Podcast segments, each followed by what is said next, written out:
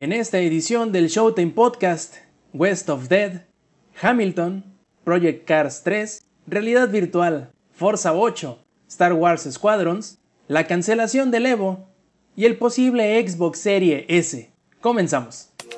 Langaria.net presenta Showtime, el podcast más grande.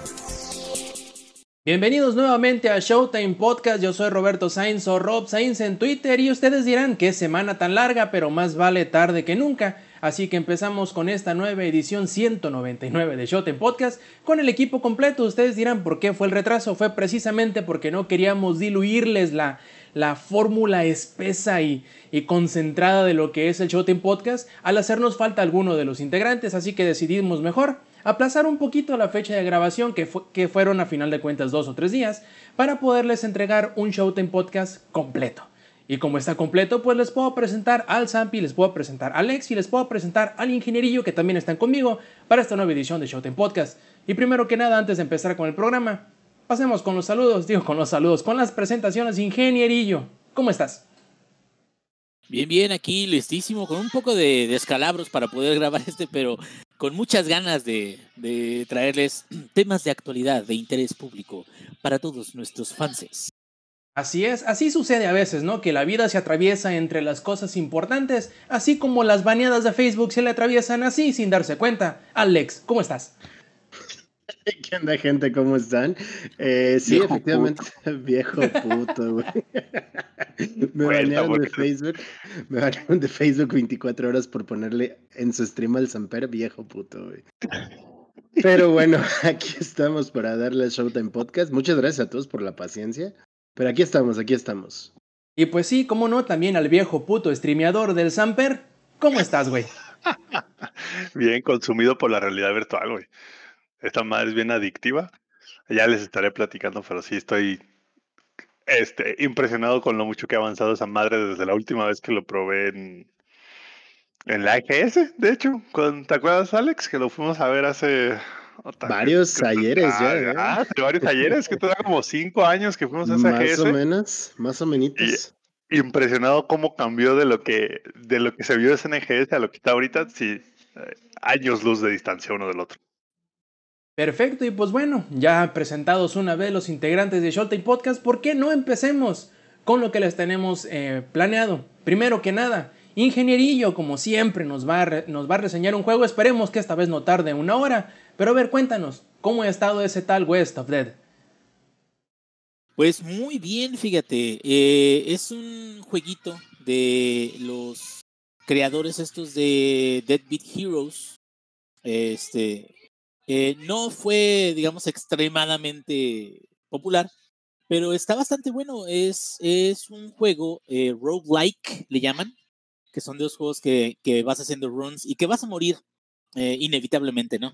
que, que están diseñados para que poco a poco vayas creciendo, este Rogue Legacy, eh, Dead Cells, eh, y de hecho ahorita vamos a hablar un poquito de eso, hasta el Risk of Rain, por ejemplo, también si, si lo han visto, lo han jugado, y eh, se trata de la historia de un vaquero que se llama Mason, que era sheriff, que lo mataron, lo torturaron en un como ritual, y eh, queda como, ¿cómo se llama este? El güey de, de, ah, el güey de, de, de, su calavera de fuego, güey, su cabeza de fuego.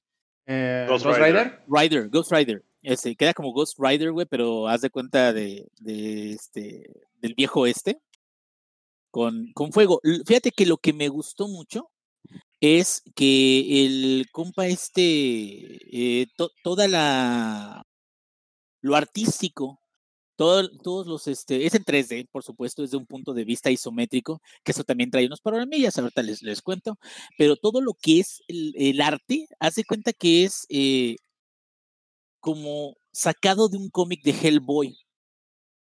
Y es como hasta coincidencia, eh, porque el que hace la voz de Mason, que es tu personaje, que es el vaquero de inframundo, que ayuda bueno, esa es la premisa principal, a que las almas de purgatorio realmente vayan a donde tienen que ir. Y si no van, pues están atrapadas ahí y tú eres el que las salva, se supone. Es como el Soul Reaper, haz de cuenta de, de Soul Reaper, perdón.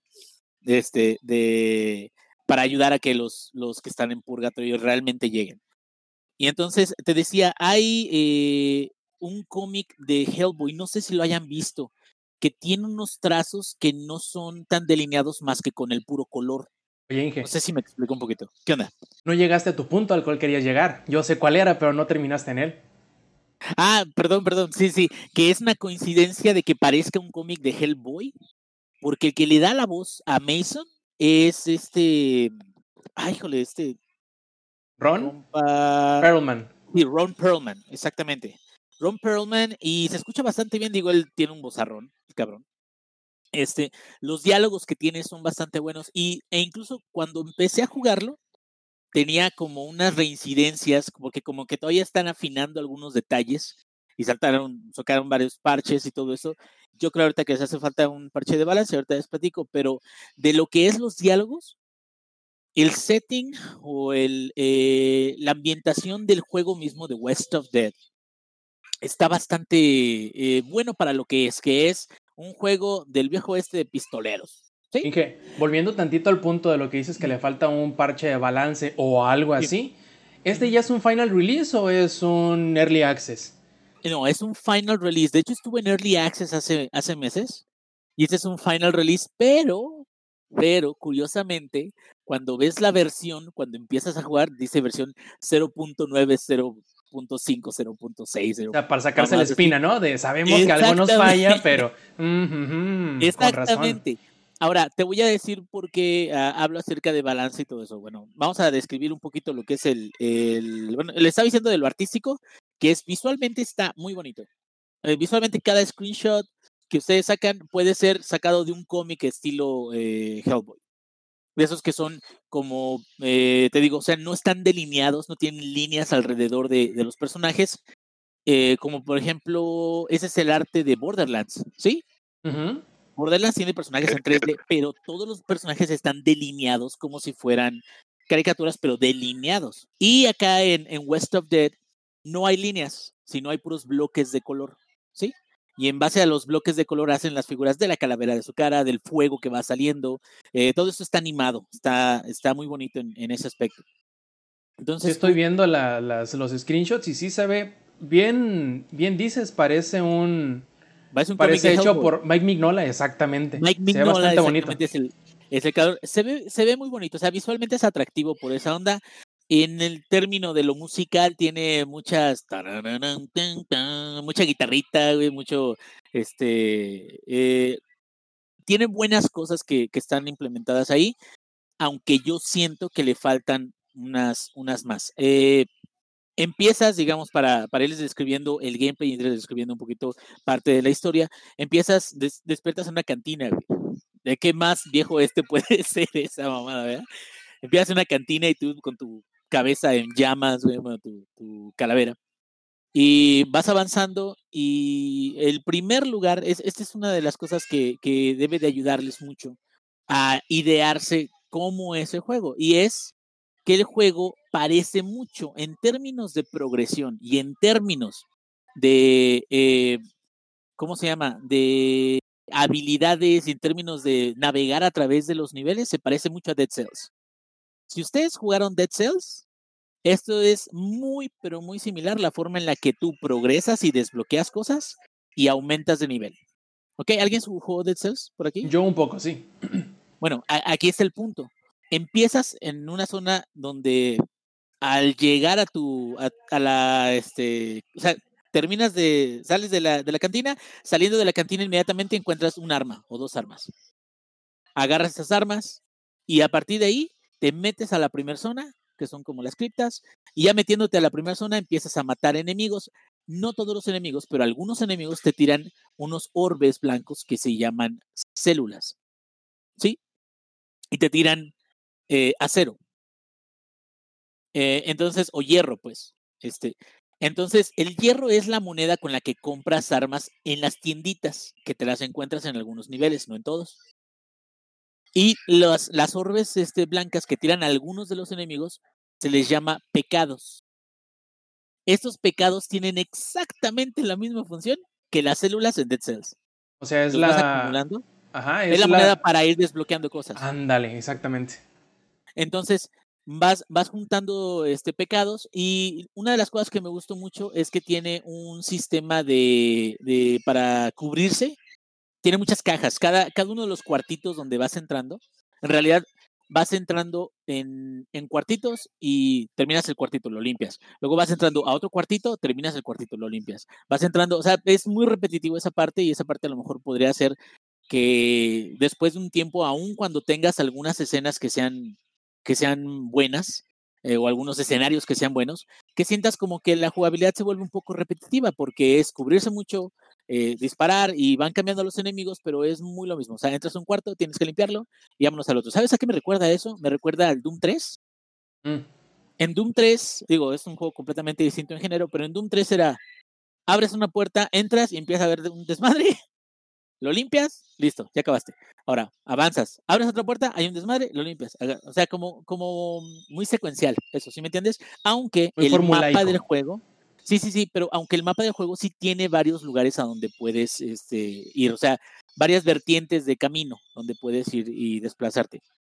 Entonces, una de las eh, cuestiones aquí del juego es que en general todo el mapa te aparece en negro, ¿sí? Solamente los túneles y los cuartitos por donde vas desplazándote se, son los que están iluminados en el estilo de arte que les había mencionado.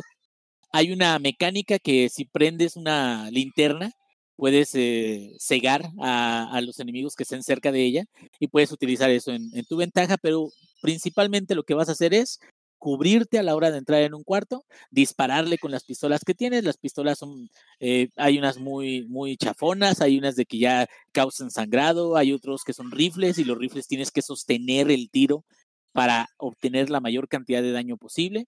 O sea, todo eso siento que, que, que, bueno, te da como la sensación de que sí es un juego del viejo este, sí es un juego de balazos y que vas progresando, ¿no? Al final llegas a un punto, un portal donde viajas a un nivel intermedio, que es donde decía que se parecía mucho a Dead Cells. Viajas a un nivel intermedio y al viajar al nivel intermedio, lo primero que haces es que vas con una bruja y la bruja te va a liberar de todo pecado. ¿Qué quiere decir? Que vas a poder gastar tus pecados que adquiriste con los mm, eh, enemigos. Con eso vas desbloqueando mejoras en tu salud, vas desbloqueando eh, nuevas armas y todo eso. Y después de eso, también hay una mecánica de recuperar salud por medio de una poción.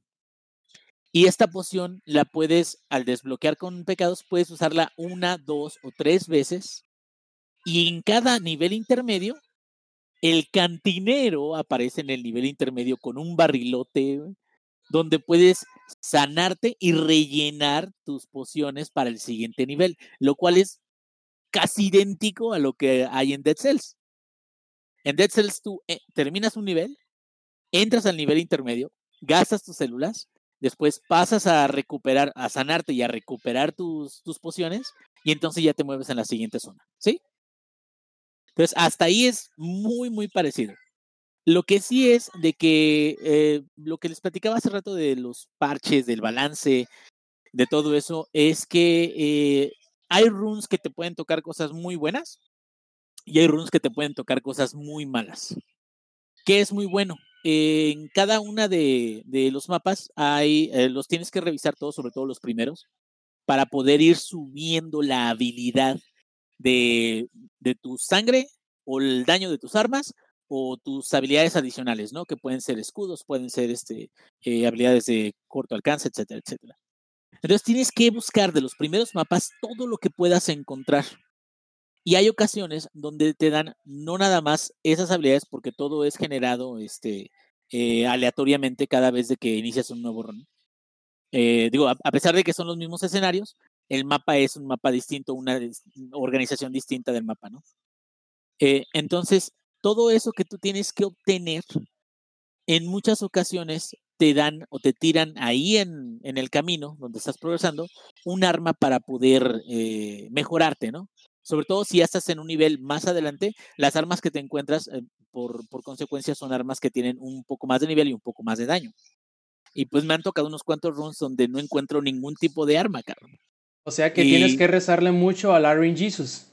Exactamente. Yo creo de que si vas avanzando, vas desbloqueando un montón de cosas, vas desbloqueando armas nuevas, y nada más no ves las armas nuevas por ningún pinche lado, no se siente muy bien o, no, no sientes como que realmente hay un progreso, ¿sí me entiendes? Sientes de que sí, se van desbloqueando las armas, pero pues si vas ya en el tercer mapa y sigues con las armas de nivel 1, pues ya los monstruos empiezan a, durar más y empiezas a tener que hacer un backtracking o tener que llevártelos otro cuarto para poder matarlos de uno por uno. Lo cual no es la intención del juego. La intención del juego es usar tus pistolas de nivel más o menos de, de, de los enemigos y adelante. Les había dicho de que había tienda, pero la tienda no siempre aparece también. Entonces, a veces, aunque tengas dinero, no siempre aparece. Y pues es, es, es cuestión de, de, ir buscándole, pero el juego está muy entretenido. No, no diría que es de 10 su obra maestra, pero está muy entretenido. La voz de Ron Perlman está muy, muy bien este, eh, dentro de cada una de las intervenciones de, de Mason, que es eh, su personaje. Los mini jefes están buenos, están divertidillos, que son como eh, enemigos de élite que les llaman los outlaws o los forajidos. Y eh, los otros son, pues, los que son, tienen que ver con la historia, como el sacerdote. Hay un sacerdote que fue el que te mató y que hizo un desmadre y todo eso. Y eh, en, en, general, o sea, eh, creo que es muy básico en términos de la historia, pero pues es lo suficientemente bueno como para que sigas haciendo. El chiste del juego es hacer nuevos runs y nuevos runs y nuevos runs y nuevos runs. Y los balazos se sienten muy bien, sobre todo cuando usas un rifle, que puedes disparar rápido, pero no te da todo el daño. Entonces, cuando usas un rifle, si apuntas, mm, te preparas para disparar y luego sueltas después de un ratito el, tiro, ya llega con todo su daño y muchas veces eso te puede ayudar a, limpiar varios enemigos. Yo la verdad, si tienen algún tipo de, gusto, ya sea por eh, juegos de pistoleros o de viejo este o juegos de roguelike, sí vale la pena echarle un ojo, pero si es menos dinámico o menos frenético que Dead Cells o que Risk of Rain, por ejemplo. Entonces es, eh, y no es tan variado, ah, esa es otra, como Rogue Legacy, ¿sí? Rogue Legacy lo que tenía, que era mucho, mucho, muy variado, era de que no sabías qué personaje te podía tocar. Entonces te tocaba uno de tres personajes que eran herederos del personaje que se acaba de morir. Entonces era uno de que era mago o era bárbaro o era, o sea, como que tenías varias clases, pero tú podías ir eligiendo entre ellas y según cada clase que eligieras, cambiaba el, el estilo de, de juego de, de, tu run. Acá el estilo de juego del run es el mismo siempre porque es Mason y depende mucho de los ítems que te salgan para poder irlo variando, ¿sí? Y lo mejor que puedes hacer es, pues sí, hacer muchos runs y desbloquear que vayan apareciendo más armas al inicio de, del juego, o sea, en la armería le llaman, que es justo cuando terminas la cantina, y pues rezarle al RNG en Jesus para para RNGs, para este, que salgan armas o cofres que te mejoren la, la, este, eh, los rifles o las escopetas y que te den mayor oportunidad de continuar el juego. A ver, siguiéndole con la comparativa con Dead Cells, em, ¿qué tanto se acerca del lado de Dead Cells o qué tanto se acerca del otro lado de la, de, la barra a, por ejemplo, FTL?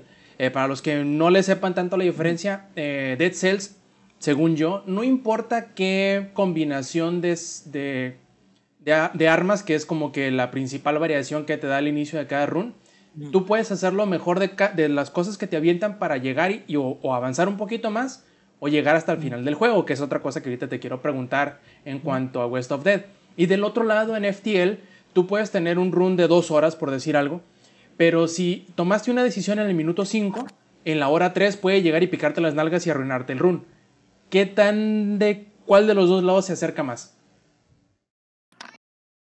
Es un poquito más como FTL, sobre todo porque haz de cuenta de que, eh, digo, eso ya supuestamente ya lo repararon, ya se mejoró un poquito, pero todavía no es perfecto. el juego tiene un autolock. Entonces tú vas apuntándole a algún enemigo en especial y ese enemigo que le vas apuntando, eh, no tienes que ser súper preciso para que el arma llegue a ese enemigo en particular. Donde sí tienes que ser eh, más preciso es cuando estás en la oscuridad. Aquí ocurría un bug o, bueno, que era algo no deseado. Yo a veces hacía backtracking a un pasillo para poder eh, este, dispararle a un monstruo que estaba jalando el pasillo, ¿sí?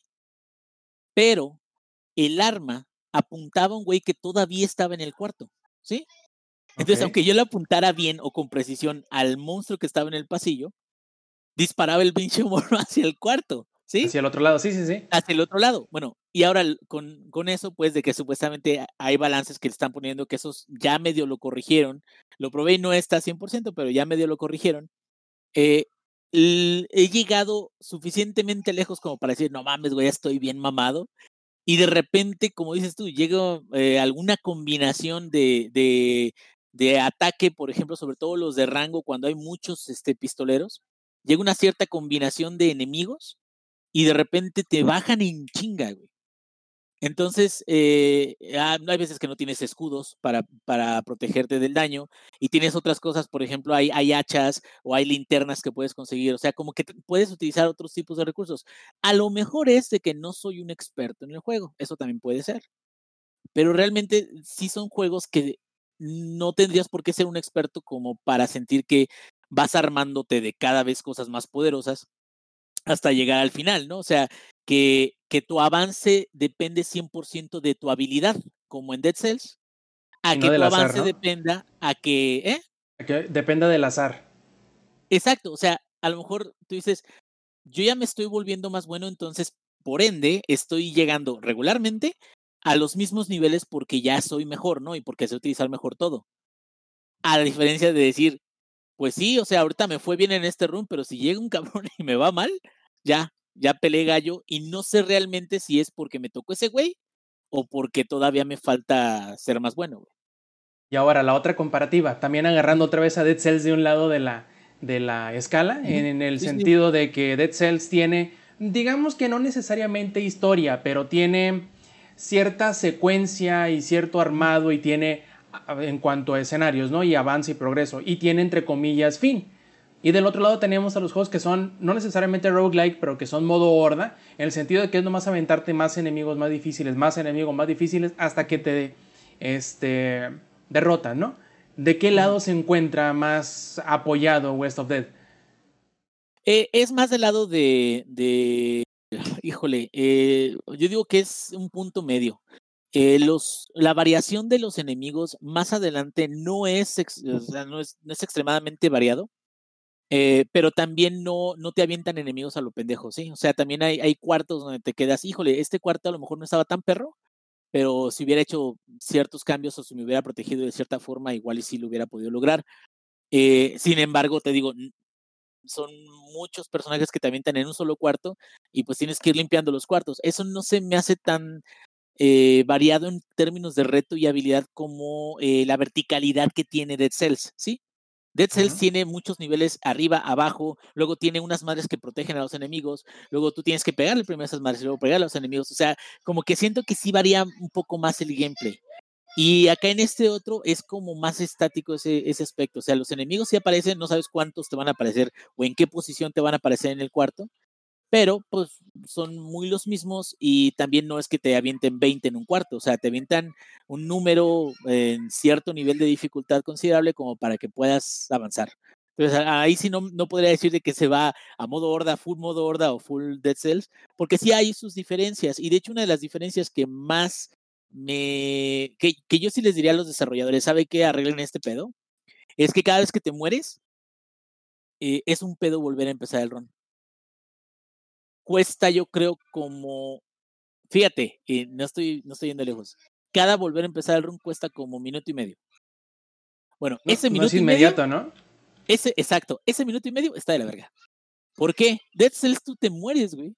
Y ahí vas en das otro clic y ¡prac! hay otro, otro, otra celulita ahí en el cuerpo y órale, vámonos, vamos a darle. Y de hecho hasta hay ciertas zonas donde tienes que llegar en cierto tiempo.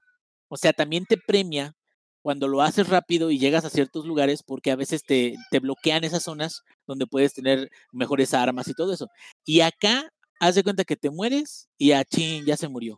Regresa a la pantalla de título. Nuevo run, entras en nuevo run, entras en la cantina. En la cantina no puedes correr, atraviesas la cantina. Sales de la cantina, atraviesas el puentecito que lleva las armas, escoges tus armas, abres el primer portón y adelante. Y me quedo, cada run que tengas que hacer eso al principio, güey, sí te pesa ya después de un rato. Sí, te baja, el, te baja el ritmo que ya traías, ¿no? Sí, sí, es correcto. Entonces, sí tiene sus detalles y digo, aún así es un muy buen producto, sobre todo por, por este, el, el precio que tiene. Y si te gustan los shooters de, del viejo este, es bastante bueno. Hay gente que le gusta mucho Call of Juarez o este Red Dead Redemption, todo ese tipo. Tiene mucho ese mood y creo que lo más bonito que podríamos decir es eso, lo artístico. Algo que sí tengo que decir también, otro problemita. Eh, la, la cámara es isométrica. Entonces siempre está en, en una, una, posición eh, como en diagonal de lo que estás haciendo, ¿no? Más o menos. A veces se sitúa, dependiendo del mapa, en algo que parece ser que está alineado al cuarto, pero no siempre. O sea, usualmente es una sola posición y tú vete moviendo a través de todo el mapa. Aquí el problema es este. Cada vez que tú vas avanzando por un pasillo, se supone que la pared o los elementos tridimensionales eh, que tienen un, un dibujado tienen que desaparecer los que estén antes de, del enemigo, de, tu personaje, para que tú veas el opuesto, ¿sí? Para que veas a tu personaje y atrás del personaje veas el mapa, ¿sí? Entonces, tú entras a un cuarto y tú no debes de ver las primeras paredes para poder ver qué es lo que está haciendo tu personaje. Hay veces que la cámara mm, te aparece en esas paredes y no puedes ver. Y te obstaculiza, pues, en pocas palabras. Te obstaculiza la visión y eso es también porque han tratado de utilizar verticalidad con ciertas escaleritas en el nivel, sobre todo el de las minas, y no funciona muy bien, no está muy bien, no sé si, si contemplado, no sé si se tenga que cambiar el, el, punto de, perspectiva, pero hay veces que no ves ni madre y de repente te ataca un enemigo y estás así de, qué pedo, y te tienes que mover a zonas donde sí está despejado para poder salvarte, pero igual ahí ya te dieron un putazo, ¿no? Entonces, ese tipo de cosas creo que a lo mejor podría haber mejoras de, de quality of life, eh, pero independientemente de eso, creo que es un juego sólido. Es un eh, jueguito que no está caro, son 185 pesos sin descuento. Y, y, fuera de eso, todo lo demás está muy bien hecho. O sea, lo artístico y, y el voiceover, los sonidos de las pistolas, pues, están muy agradables. Entonces, si tienes 185 pesos o quieres esperarse alguna oferta más adelante, siento que vale la pena. Se tiene buenos fundamentos y nomás esperamos que esos pequeños detalles que hay por ahí se puedan corregir con actualizaciones subsecuentes. Es correcto, y aparte, la buena noticia acerca de eso es de que en lo que lleva desde que salió, que ya tiene, va a cumplir el mes, yo creo, más o menos, en lo que lleva, ya lleva dos parches más o menos que han arreglado un par de cosas. ¿Qué quiere decir? Que los desarrolladores están activamente tratando de balancear, solucionar este, cuestiones de ese título. Eh, hay ocasiones en las que liberan un título y los desarrolladores tardan meses en sacar una sola actualización que no arregla todo. Entonces, hasta ahorita parece ser que van por buen camino. Igual y a lo mejor, no sé, en dos, tres meses ya veremos la versión 1, la, que, la que se supone que ya debería de ser, ¿no? Pero hasta ahorita eh, creo que es sólido, pero pues eh, le, le faltan unos cuantos detalles, pero sí vale la pena. Perfecto, y ahora pasemos antes de que el Samper se nos desaparezca en el mundo de la realidad virtual. Obviamente hablar otra vez de juegos de carreras porque es de lo único que le gusta hablar al Samper, además de reggaeton. Pero desde sí, no, ahora ya va a pasar, va a ser la evolución de pasar del, de eh, vivir a través del Samper la vida del camionero o del sobacarros a vivir la vida de aquel que se pierde en la realidad virtual, ¿verdad, Sampi? Correcto. Fíjense que desde que fuimos al EGS que mencionábamos al inicio de, de la llamada hace, hace unos ayeres, ¿verdad? Desde que fuimos a ese EGS, ahí probamos este. Creo que si, ahora sí que si no me falla la memoria, era la versión 1 del Oculus Rift. De hecho, ni, ni siquiera se llamaba Oculus Rift, se llamaba Oculus Development Kit 1. Ese era el nombre que, que, tenía. O sea, era una cosa. 0.53. Sí, sí, sí. Ese, ese, sí no era versión 1 ni nada. Ese era alfa, es más, ni beta. Y desde ahí dije, ah, jale, esto está bien. Está bien perrón, güey. Y eso que no, no estaba digamos que no, era ni siquiera un, producto terminado y se sentía que no era un producto terminado, o sea, le faltaban como que muchas cosas. Avanzamos unos cuantos años después y llegamos al día de hoy. Tomé la decisión, dije, árale, vámonos para allá, de comprar un Oculus Quest, ¿no? Que el, Oculus Quest, para los que no estén familiarizados, es uh, uno de los headsets de realidad virtual que ofrece Oculus. Es como para mí, la verdad, para mí es el mejor. Les voy a explicar por qué. Entre las ofertas que tiene Oculus está el Oculus Rift y el Rift S, que son los headsets principales de PC. ¿no? Entonces, esos headsets, ambos, tanto el Rift como el Rift S, funcionan solamente con la PC y tienes que conectarlo a tu PC para que, solo así que para que puedas jugar, ¿no? El Oculus Quest inicialmente cuando se lanzó creo que se lanzó en junio del año pasado, creo que sí. Puedo mentir, no lo sé. Cuando se lanzó en junio del año pasado, el Oculus Quest era originalmente un headset standalone inalámbrico, ¿no? Entonces, digamos que corría, bueno, de hecho corre todavía hasta la fecha, un sistema operativo Android y tiene sus propios juegos y es 100% inalámbrico, ¿no? O sea, el headset es inalámbrico, los controles son todos inalámbricos y de hecho tiene una muy buena resolución, tiene la resolución para cada ojo es, ah, no recuerdo el, vertical, porque el vertical es, perdón, no recuerdo el horizontal más bien, porque el horizontal digamos que no es estándar, es como una medida ahí media rara, pero el horizontal es 1440p, lo cual para, no, perdón, es 1600 de hecho, es poquito más que el Quad HD por ojo, entonces la verdad es que se ve, se ve bastante bien. Entonces, hace un par de meses Oculus sacó un update para el Quest en el cual permitían, eh, o permiten, de hecho, porque todavía existe, que tú conectes el Quest a tu PC con un cable Type-C y con eso tu Oculus Quest ¡tarán! se convierte así de que, como arte de magia, se convierte en un headset para computadora, lo cual es una chulada, porque digamos que tienes lo mejor de ambos mundos, puedes usar como que todo el ecosistema Android fully wireless de que no necesitas una PC o puedes conectarlo a tu compu y jugar tus juegos de, PC. Entonces, yo llevo, les voy, ahora sí que lo que más me impresionó es lo increíble que está esa madre. Así que yo he jugado, bueno, y creo que, creo que todos nosotros aquí, ¿no? Llevamos jugando videojuegos toda nuestra vida, ¿no? O sea, creo que eso aplica para todos nosotros. Y tenía rato, rato, rato, rato, rato, rato sin probar algún hardware o algún juego que al momento en el que yo lo probaba dijera, no mames, esto es como, güey, esto es el futuro, güey. Y eso fue lo que me pasó cuando probé el, el Oculus, güey. O sea, el, nuevo sobre todo. Dije, ah, no te mames, está increíble. O sea, ahí la verdad es que se rifaron de una manera impresionante. El hardware es buenísimo, el software es aún mejor. Me impresiona mucho que a pesar de que corre Android, uno pensaría así de, híjole, corre Android, a lo mejor no es necesariamente como que el headset más rápido, o a lo mejor se traba o algo, para nada. O sea, corre increíble, eh, tanto la versión como Android como la versión de PC. Lo que sí, y, platicaba con, con, el Inge al inicio de, de la llamada, este, sí está un poquito caro los juegos de Quest, porque al digamos que tú puedes comprar los juegos en la versión Android, que es para usar el headset así de 100% standalone, o puedes comprar los juegos en Steam y usar el Steam VR, ¿no? Entonces, puedes usar cualquiera de los dos, ¿no? Y los juegos que son 100% del Quest, los que son basados en Android, que muchas veces son los mismos que Steam.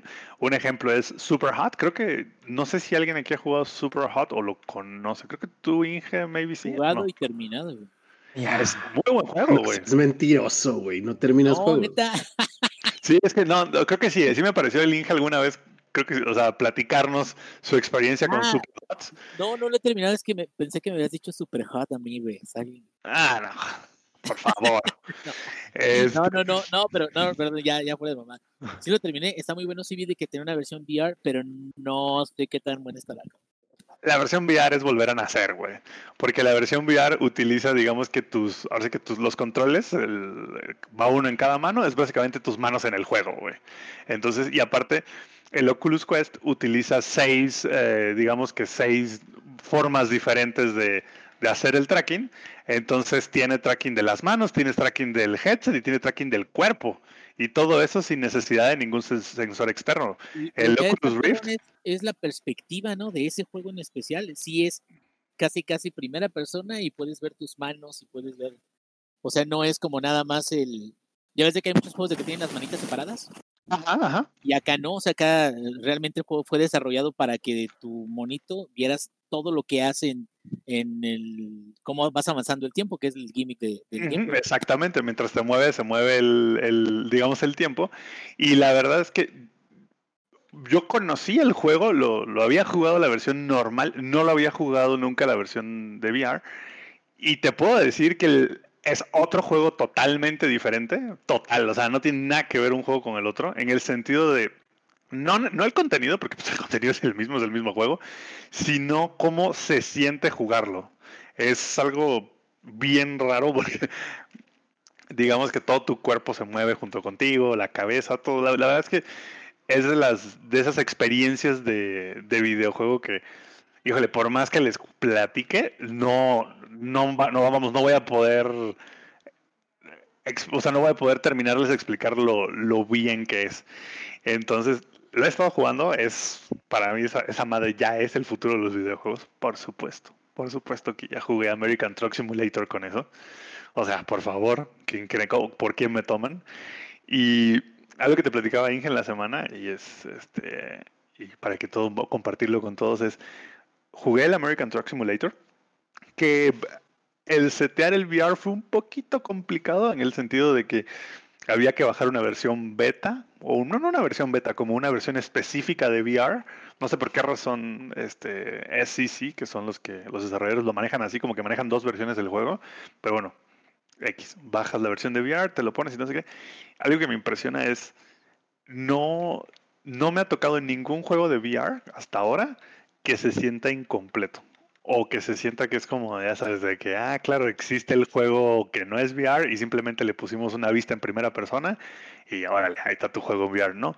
Todos los que he jugado hasta ahora, los que son exclusivos de VR, obviamente, pues ni hablar, pero me refiero a juegos que no son exclusivos de VR, como por ejemplo como Super Hot, como el American Truck Simulator, como Project Cars 2, uh, Assetto Corsa, todos esos juegos que existía una versión normal y apenas salió como que la versión o la versión incluso de VR está en algunos casos hasta en beta, se sienten como que construidas para VR desde el suelo. O sea, por ejemplo, de American Truck Simulator, todo dentro de la cabina, absolutamente todo está renderizado y todo tiene detalle. O sea, hace que vas en el, en el camión, obviamente ajustas el asiento hacia adelante y hacia atrás para que digamos que más o menos te cuadres en el asiento y hasta hay, lo que te decía hasta hay botones abajo del tablero, te puedes encontrar botones que tienen los camiones en la vida real y que el desarrollador se tomó la molestia de renderizar el botón, que la única manera que, ves ese botón, que aparte no lo puedes presionar porque pues, es un botón está nada más ahí de adorno, la única manera que lo ves es, el otro día yo lo vi porque se me cayó algo y me agaché a recoger este, lo que se me ha caído y fue así como de, ah, mira. tiene la caja de fusibles, ¿no? Sí, sí, sí, eh, te lo juro. O sea, ahí es cuando dices, hijo, güey, o sea, ¿qué pedo con ese nivel? Y ahí me volví a enamorar de American Truck Simulator, lo volví a jugar otro rato, pero bueno, ese no es el punto aquí. El punto aquí es este es VR. Entonces, la verdad es que impresionado con, con lo con ahora sí que lo mucho que ha avanzado de la última vez que lo que tuve como un acercamiento. La verdad es que me impresiona mucho cómo ha avanzado. Y también como que todo el amor que le han puesto los desarrolladores por VR, a pesar de que todavía no es, o sea, no es una plataforma tan mainstream. O sea, es algo poquito caro, es caro, sí, y como que no mucha gente o muy poca gente tiene acceso y no es tampoco para todo el mundo. O sea, algo que sí me doy cuenta es que no todo el mundo le va a caer bien por el tema del motion sickness. Entonces, mucha gente, y he leído en internet, mucha gente que dice, no, es que tal juego híjole, lo jugué y hasta, vamos, me vomité, es más, o sea, porque me mareó el juego. No es mi caso, todavía no me ha tocado ningún juego que, que digamos que sienta yo que me, que, me marea, por así decirlo. Pero, híjole, que esa madre es el futuro. Estaría, estaría buenísimo que Microsoft y todos los demás, digamos, que le dieran más Sony tiene un poquito de detalle. Por alguna razón, Sony, a pesar de que Sony tiene su propio este, PlayStation VR, su propio headset, que ha vendido como 10 millones de unidades de esa madre. De hecho, es el headset de realidad virtual más vendido. Por alguna razón, Sony no mencionó nada en el evento del Play 5, ¿no? De, VR, como que y eso es algo que mucha gente le, le extrañó, el hecho de que no lo Sí, sobre todo porque el nuevo Play pues tiene ahora sí que toda la potencia del mundo para hacer el VR todavía, así porque se vea todavía más perro, Porque sí necesitas buena compu, ¿eh? eso sí es algo que de inmediato me di cuenta. O sea, sí necesitas una muy buena compu para poder disfrutarlo. Sobre todo porque el, el, VR, a diferencia de los juegos normales, no te basta con correrlo en 60 frames por segundo. Si lo corres a 60 frames por segundo vas a terminar guacareado, vomitado y cagado. Este, necesitas jugarlo a al menos 75. Entonces digamos que sí, sí, ¿verdad? La neta sí, requiere un chingo de recursos. Pero puta, es, una, es algo increíble. Eh, no he jugado el Half-Life Alex, lo tengo, ya lo compré porque pues ahorita está el Steam Sale. No lo he jugado, me estoy, digamos, reservando como que así de, yo creo que voy a jugar el fin de semana cuando, cuando tengo un poquito más de tiempo, porque sí es un juego que hay que dedicarle, bueno, quiero dedicarle como que bastante rato a, jugarlo. Estuve jugando el Arizona Sunshine, que es un juego específico de VR. De hecho, es este, es, pues es como un, pues como un tipo Walking Dead, ya saben, zombies, este, hay que matar a los zombies, que no te coman, lo básico, ¿no? Este, lo estuve jugando, es muy bueno, muy. Solo que algo que sí me costó un buen de, al inicio es el tema de apuntar, porque en el juego, pues ahora sí que digamos que cada mano llevas una pistola, entonces el tema de, apuntar al inicio, o sea, como que agarrarle la onda al tema del, de apuntar, sí fue así como de complicado, pero ya una vez que le, que le agarré tantito la onda, puta, qué chulada, me divertí como nunca no me mareé, no me guacareé. Entonces estoy ahora sí que fascinado, soñado. Project Cars hasta ahora ha sido el juego, Project Cars 2, hasta ahora ha sido el juego que tiene la mejor implementación by far de realidad virtual. Tiene todas las opciones del mundo para realidad virtual, lo cual es una pena porque pues Project Cars 3, híjole, no creo que lo compre, ahorita hablaremos de eso. Pero digamos que en general, y ya me estarán escuchando más seguido, ¿no? del tema de la realidad virtual. Pero, híjole, Sí, sí, sí es el futuro esa madre. Sí, me cae de madre que, o sea, sí, muy 8K y todo lo demás que quieren ponerle a las consolas y sí, qué padre, pero el futuro es realidad virtual. O sea, la realidad virtual es una sensación totalmente diferente a lo que estamos acostumbrados, sobre todo porque, por ejemplo, en mi caso, yo tengo mi monitor, el que uso ahora sí que para jugar, pues ahora sí que prácticamente diario, es un monitor de 34 pulgadas ultra wide, ¿no? Y dirías, güey, pues es un monstruote de monitores, además es casi una tele, güey. Y sí, pero algo que le gana la realidad virtual por, por millones de años luz y jamás va a poder tener el monitor, es que si bien el monitor reproduce imágenes 3D, porque pues al final los juegos son en 3D, lo hace en una superficie 2D. Entonces, no es ese mismo nivel de inmersión. Algo que, es impresionante, sobre todo en los juegos de coches, es la percepción de la profundidad. Entonces, en los juegos de coche como Project Cars 2, eh, puedes literal, ahora sí que percibir qué tan atrás o qué tan adelante están los coches, si estás a punto de darles un llegue o no. Lo mismo en, en, American Truck Simulator, es como de, híjole, sé hasta dónde. De hecho, es muchísimo más fácil estacionarse, Inge. Deberías de probarlo, ¿eh? Es mucho más fácil estacionarse en realidad virtual que, que en una pantalla normal. Por, el, por lo mismo, porque tienes esta percepción de profundidad que no la tienes en una pantalla normal. Híjole, es una chulada. Y ya voy a dejar de hablar de virtual, porque si no me puedo seguir aquí hasta, hasta mañana. Y les quiero hablar de, de algo así de unas noticias de la semana, que fue pues, pues no fue de Project Cars, pero fue relacionado un poco a las decisiones que tomaron, ¿no? Como, ahora que por si no se acuerdan de podcasts anteriores, este, el Slide My Studios, creo que se llama así, esos muchachos habían tomado ciertas decisiones con Project Cars 3, como así de, no, vamos a quitarle el modelo de, ya no vamos a consumir gasolina, no vas a consumirte, ya no te vas a gastar las llantas, porque pues, ¿para qué, no? Diviértete. ¿A quién le importa, no? Dice. Sí, sí, sí, o sea, eso es como de, nada, güey, mejor enfócate en correr, ¿no? Híjole, como cachet, parecería que lo planearon. Estoy casi seguro que no fue así, pero parecería que lo hubieran planeado. Salió una noticia hace unos días, creo que fue por ahí del sábado o viernes, no recuerdo bien, pero salió unas noticias de un par de leaks que hubieron de Forza 8, ¿no? Que Forza 8 pues va a ser así como que el juego de carreras con el que va a empezar el Xbox Series X, ¿no?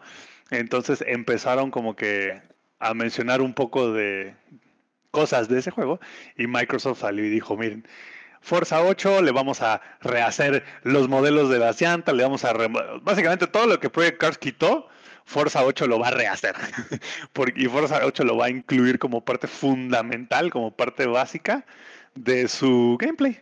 Entonces ahí es donde digo, ándele perros, sigan queriendo quitarle cosas al juego, cuando en realidad lo que está de moda ahorita, y, eso es mucho por la pandemia, que se puso muy de moda, son los sim racers.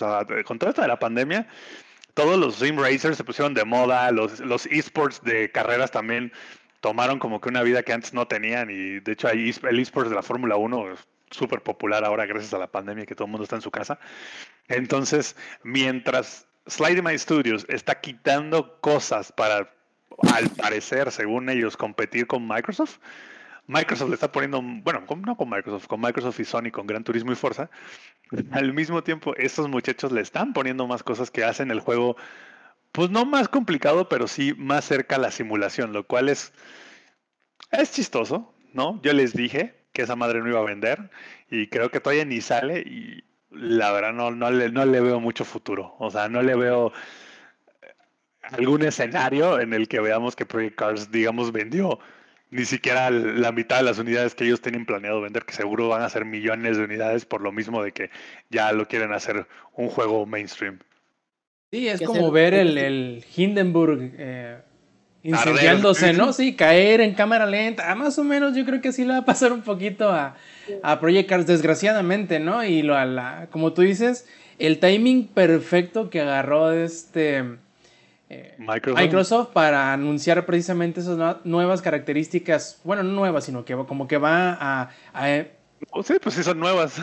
Para ellos sí, ahora, ahora que sí. No, pero es así como eso, o sea, como los pierrotazos que daba Pierrot en la, lucha libre, así de que, unos hijos de la chingada para que te eduques.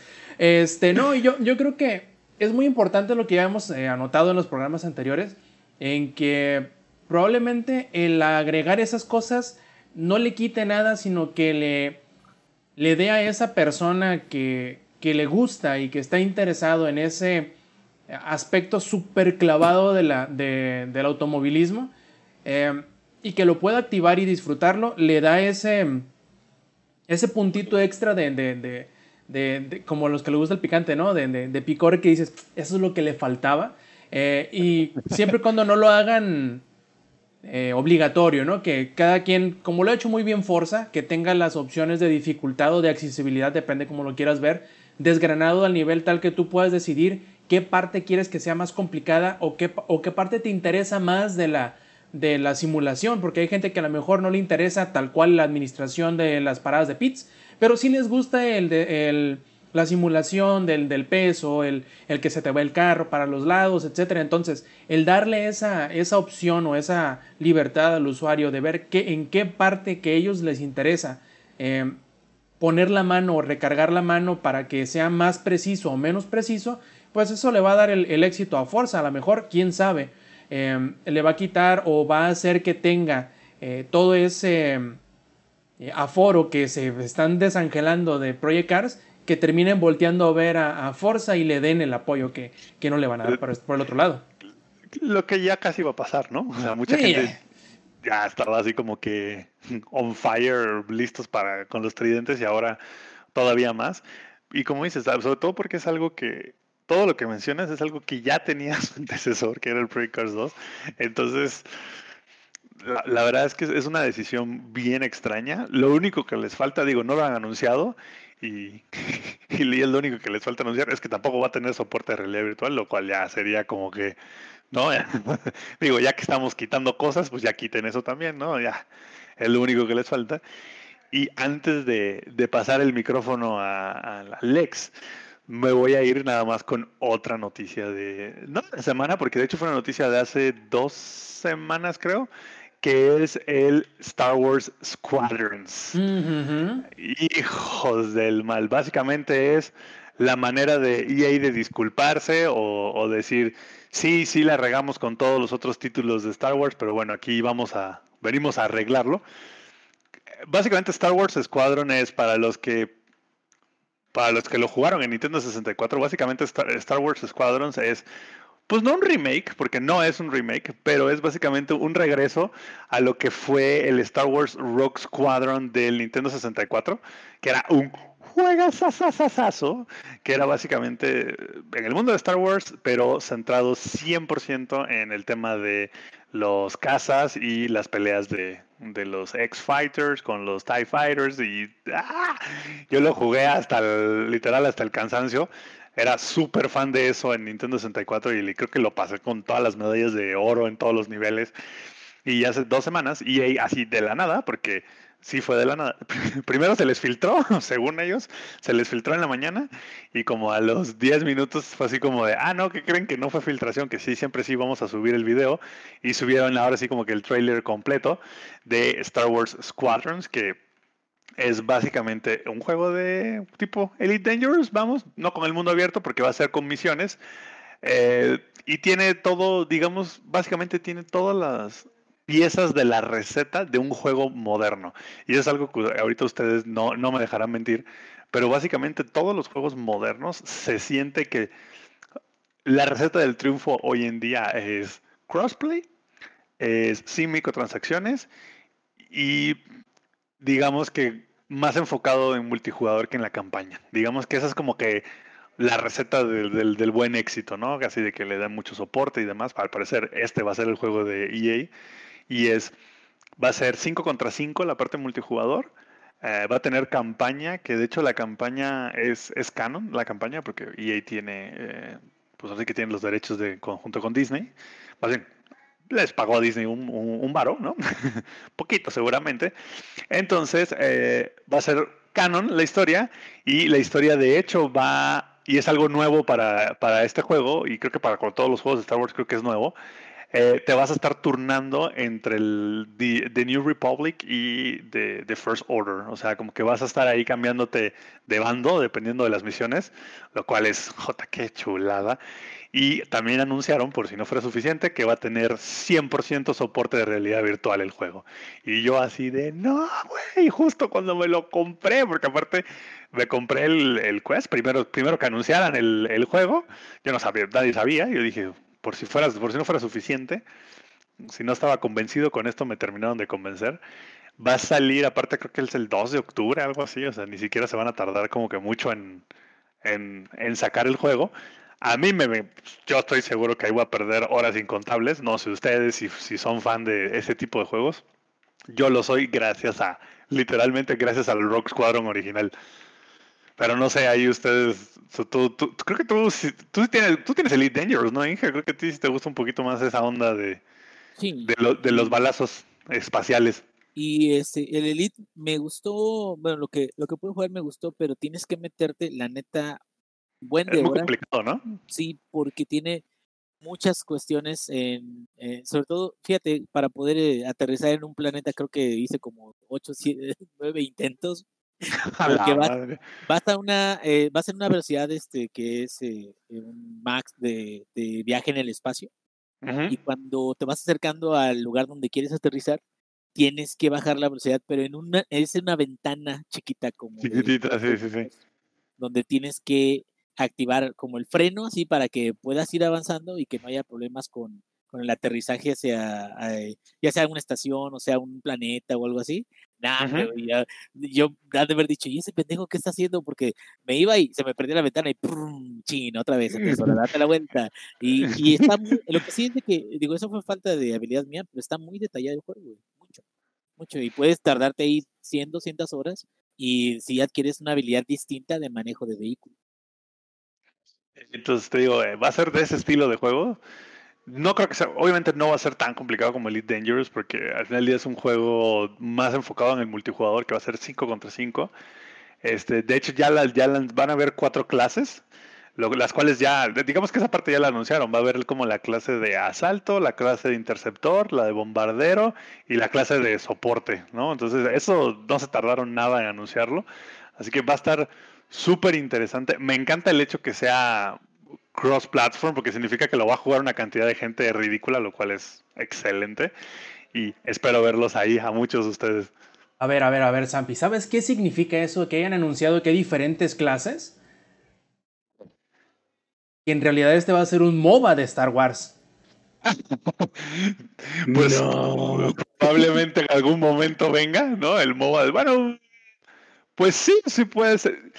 No lo había pensado, porque digamos que el MOBA pues es como otro estilo de juego, o sea, no, no, no existe, bueno, hasta, hasta ahora no existe un MOBA de peleas espaciales de nave, pero pues bueno, estamos en 2020, todo puede pasar. Pero fíjate que tienes un muy buen punto, Roberto Sainz. Sí, ahorita que lo mencionas. Tiene sentido, ¿no? Espérate, ¿quieres que te, que te redpilee más todavía? Como, como dijera el monito del Pit Boy de Hold Up. Ahora, imagínate, del lado rebelde está, este, pues no sé cómo se llaman las, naves insignia del lado rebelde. Y del lado del imperio están los... Es el, es el principal. Ah, pues bueno, esa madre. Imagínate, del lado del imperio está un Star Destroyer. Y pues como en los MOBAs tienes que destruir el, la insignia del enemigo mientras defiendes la propia. Entonces ahí tienes tu... Ah, pues sí, de, de, hecho sería como de... Como el destruye el... bueno, no sería el X-Wing, porque el X-Wing es el... Ya entendí tu punto. El X-Wing sería como que el caza, pero tu punto sería como de destruye el destructor este, imperial y la, la, fragata este, rebelde, ¿no? Puede ser como. Ándale. Mm, ahí, tienes, ahí tienes ya el, el, setting para, para el MOBA, ¿no? ¿Quién sabe? Todo el mundo quiere tener su MOBA hoy en día. No, güey, yo, no, yo sí muero, güey. No, yo me rayo si es así, porque aparte con, con, eso de que lo, lo están haciendo este cross-platform, va a haber como 8 millones de personas jugando eso. No, no, no, qué chulada. Pues, Dios te oiga, mi Roberto Sainz. Dios te oiga, porque como no va a tener microtransacciones, eh, pues digamos que pues en teoría no va a haber, digamos, algún DLC que rompa el balance, ¿no? Como ha hecho tantas veces EA. Casi no pasa pues, eso. interesante, interesante, mi querido Watson. Y ahora el podcast tomará un giro bastante curioso o único al menos para nosotros, pues el Lex nos hablará de su aventura mágica y musical con Hamilton. A ver, cabrón, cuéntanos qué pedo. Literalmente musical, mi Rob. Bueno, eh, para empezar, tengo que hacerle como la aclaración de que a mí nunca me han gustado los musicales. Incluso las películas de Disney me dan como mucha flojera, no todas pues, pero me, me estresa mucho cuando empiezan con, a cantar y todo este pedo. Eh, es bien aburrido, güey. Aparte es como, ¿por qué tienen que cantar a media película, güey? Ajá, güey, es como nonsense. es como La La Land, güey. Nunca lo entendí por qué todo el mundo la, la mamaba tanto. Y es, bueno, pero en el tema de La La Land específicamente, que es algo que platicaba con mi novia que estudia cine, La La Land se dividió en las personas que la amaron y las personas que la odiaron. Y personas como nosotros creo que es la tercera, el tercer grupo y más pequeño, personas que nos valió verga, o sea, fue como... Sí, sí, sí. Ajá, o sea, pues estuvo chida, pero pues, eh, no, no me pareció la gran cosa, ¿no? Pero bueno, con, con esto en mente, de que no me gustan los musicales, les voy a hablar de un musical. Hamilton es una obra que escribió Lin Manuel Miranda. A los que sí les gusta como las películas de Disney y todo este pedo, Lin Manuel Miranda fue quien hizo todo el soundtrack, quien escribió todas las, canciones de Moana y tienen más trabajos, ¿no? Ahí creo que es como lo más, sus highlights. Y él escribió por completo todo Hamilton. Hamilton es un musical que te cuenta la historia de uno de los padres fundadores de Estados Unidos. Y hasta aquí es como de, ah, qué hueva. Pero lo, lo refrescante de Hamilton es que es un musical de ópera rap. Cuando me, me presentó el concepto mi novia igual fue como, ah, ok. Y luego lo escuché. que, que, lo refrescante iba a ser que los Founding Fathers eran zombies, güey. No, eso ya, es que eso ya se vio, güey. Eso ya se vio, güey. Eso hubiera estado perro, güey. Hay una película de eso. De, Abraham Lincoln, cazador de, de, vampiros, creo. Un pedo así. por, por, eso lo dije, güey. y, y, entonces con, con este pedo fue como, ok, está interesante, vamos a darle chance. Y yo escuché, porque está completo en Spotify el musical, hace como año y medio más o menos, y me gustó mucho. O sea, no hay un solo diálogo, todo te lo cuentan a través de las canciones y las canciones están chidas, tienen buen punch. musicalmente, bueno, ya más adelante les hablaré un poquito del tema. Eh, y apenas anunciaron que iba a salir en Disney Plus. El 3 de julio está, a partir del 3 de julio está disponible Hamilton. Y pues sí es una experiencia totalmente diferente poder ver la obra, poder ver el musical con los actores y todo este pedo y no solo escucharlo. Mm, porque pues como también es rap, si no están muy, muy filosos con el inglés, se les pueden ir ciertas cosas. O si escuchan el musical con, con la letra cerca, pues bueno, ya será, será más fácil, ¿no? Que entiendan todo este pedo y que puedan seguir bien la historia. En Disney Plus está con subtítulos y todo, todo lo que necesitan. Eh, y específicamente, ¿por qué a mí me gustó mucho Hamilton desde que la escuché hace año y medio? Es porque algo que para mí es muy aburrido, la historia a mí en general no se me da y me da mucha flojera, hay muy pocas cosas que, que me llaman la atención, me hizo ponerle atención a la historia en general de, de la obra y a su vez de este evento del que hablan, que es inicialmente la, independencia de los Estados Unidos, te lo cuentan como si fuera una novela, y esto es porque Lin Manuel Miranda se basó en una novela biográfica de Alexander Hamilton. Eh, que si, quieren saber cómo luce o cómo lucía IRL, entre comillas, es el del billete de 10 dólares. Entonces, eh, pues toda esta historia y cómo te lo cuenta a través de las canciones, te empieza a ir poniendo en perspectiva y tú tienes, depende de qué tan creativo sea cada quien, eh, cómo lo imaginan, y esta es la ventaja que tiene la obra de teatro. Que, ¿Por qué también es como muy sorprendente? Porque a pesar de que están en un escenario muy chiquito y la escenografía es prácticamente nula, o sea, la escenografía lo que tiene son sillas y mesas que los mismos actores, conforme van avanzando en las coreografías, van colocando de manera correcta para ir seteando la siguiente escena. Es, todo lo que ves de escenografía, eso y unas escaleras que igual se mueven. Em, además de esto, es una obra, es un musical que ha estado en cartelera desde que se estrenó para que se pongan en contexto, o sea, y esto, Hamilton es como de hace cuatro o cinco años más o menos, no ha salido de la cartelera en este tiempo en Broadway, que es el lugar más grande en donde puede haber obras de teatro, o más importante en donde puede haber obras de teatro. Y además, Obama pidió al crew completo de Hamilton que representaran el musical dentro de la Casa Blanca.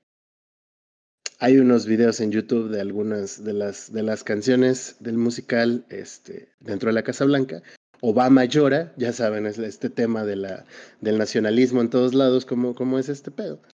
Obama está disfrutando como la obra. Así dimensionan lo importante que ha sido dentro del mundo del espectáculo este, esta obra de, de Lin Manuel Miranda. Y más importante aún, hay como 8000 referencias a ella en Gear 5. Ah, exacto, o sea, eh, se volvió tan ya como parte de la cultura popular actual, contemporánea, que hay referencias de Hamilton en muchas cosas. Gears of War 5 tiene estas referencias. Para los que ya lo jugaron, hay una parte en donde llegan como al, último bastión de la humanidad, lo que queda, o lo que quedaba, y vas recorriendo ciertos lugares y hay este pósters así como, como afiches relacionados a enlístate en la milicia y es una referencia directa a la portada de Hamilton. ¿Por qué también musicalmente? Y es lo que quiero tocar. El, tema musical. Eh, Samper alguna vez estudió un poco de música. No sé, Rob si, y el Inge, si ustedes alguna vez tocaron un instrumento o tienen más o menos idea de qué pedo con la composición musical y demás. Yo me toco el órgano de vez en cuando, güey. Yo toco la puerta a veces, ¿eh? Pesado, cabrón. Eso nunca se detiene, güey. No, este, para tocar ese instrumento, pero bueno. digo, ya sí. toqué este piano, güey, tuve clases de piano yo muchos años. Ah, el, cuerno de guerra, el, el, cuerno de cazador, ¿no? Y el horn también. El, Inge era ese, ese, ese niño que, que muy machito y todo, pero la mamá le hacía practicar ballet y esas cosas, güey. es como que bien al final del día, güey. ñoñazo, güey, pero musical, y sí, lo que, lo que vas, adelante. Bueno. Uh, la obra tiene muchos leitmotivs. Un leitmotiv es algo que es un sonido particular, una melodía particular que inmediatamente asociamos con algo. Esto surgió en el cine hace muchísimos años. El tema de tiburón es un ejemplo de ellos. Tú escuchas este, e, ese sonido y luego, luego piensas en tiburón. La marcha imperial es otro de ellos, empiezas a escuchar la marcha imperial y a tu mente llega Darth Vader. Lo que hace Hamilton es darle un leitmotiv a cada personaje que va evolucionando a través de la obra completa. Y no es que vaya evolucionando como cambia completamente, sino que las notas siguen siendo las mismas, pero se van, van formando arreglos más complejos de cómo inician a cómo terminan. Y a esto le sumamos como las frases principales de cada personaje y la evolución que van teniendo todos ellos a través de la obra y lo hace memorable la ópera con el rap es algo que no tampoco estamos acostumbrados, sin embargo lo hacen bastante, bastante bien. Y te hace que te claves con la historia en todos los aspectos, en, en el punto de vista histórico y en el punto de vista de, de narrativa, de storytelling. Fíjate, ahorita que, que hice eso, perdón que te interrumpa, pero ahorita que hice eso, me acordé de eh, la de Giovanni Giorgio de, de Random Access Memories. Uh, rolón, güey. Ahí, eh, digo, es súper rara porque es como una entrevista, pero a la vez es una canción muy chingona. Pero dice en una parte, o sea, si nada más te atienes a las puras eh, reglas, o sea, no vas a salir de ahí. O sea, si tú quitas las reglas, entonces there's nothing you can't do. O sea, que es básicamente ¿cuándo ibas a pensar que ibas a mezclar rap con ópera y la chingada y que iba a ser algo exitoso, ¿no? O sea, digo, si no se hubieran atrevido a hacerlo, pues igual y nunca hubieran logrado tanto como lo han hecho, ¿sabes? Exacto, y es por eso que es refrescante. Pero volviendo al tema de las reglas, es rompes la regla o rompes un paradigma de cómo es que debería ser un, una ópera, por ejemplo, y tienes todo el tema de la orquesta y el director de la orquesta que va dirigiendo los instrumentos aquí y allá, pero el cómo lo mezclas con un género que es completamente distinto. Que si hablamos de cómo surge el hip hop, eh, también viene de una cuestión de mezclar temas y el hip hop nace hace muchísimos años, de cuando los, se empezó a hacer mezclas musicales y entonces los DJs tenían que buscar pedazos de canciones y cómo arreglarlos de cierta manera para que no tuvieran problemas por el tema de derechos de autor. Entonces, desde ese paradigma y el cómo nace el hip hop, y el hip hop es un, un, un género súper urbano, ¿cómo lo llevas a mezclarse con algo que es ópera? Pero dentro de las reglas musicales, sigues jugando con esas mismas reglas y te apegas a ellas y las llevas de tal manera en la que pueda ser algo nuevo pero musicalmente muy, muy, muy, muy, muy bien estructurado, sin salirte de las mismas reglas. Es, es maravilloso. La primera vez que yo escuché el musical fue otro pedo, o sea, porque además yo lo, lo conocí viendo animatics, que son básicamente animaciones, pero bosquejadas, ¿no? Así como no muy complejas, eh, usualmente a una sola tinta, y así eran los videos de YouTube. El primer acto está completo en YouTube en Animatics y así fue como yo lo vi. Eh, estaba padre, me, fue por eso que me empezó a llamar la atención y ya después escuché el acto 2 en, en Spotify. Me gusta mucho, hay canciones que escucho así como de vez en cuando, de, porque me gusta el punch que tienen, porque además tiene mucha energía, sobre todo el primer acto.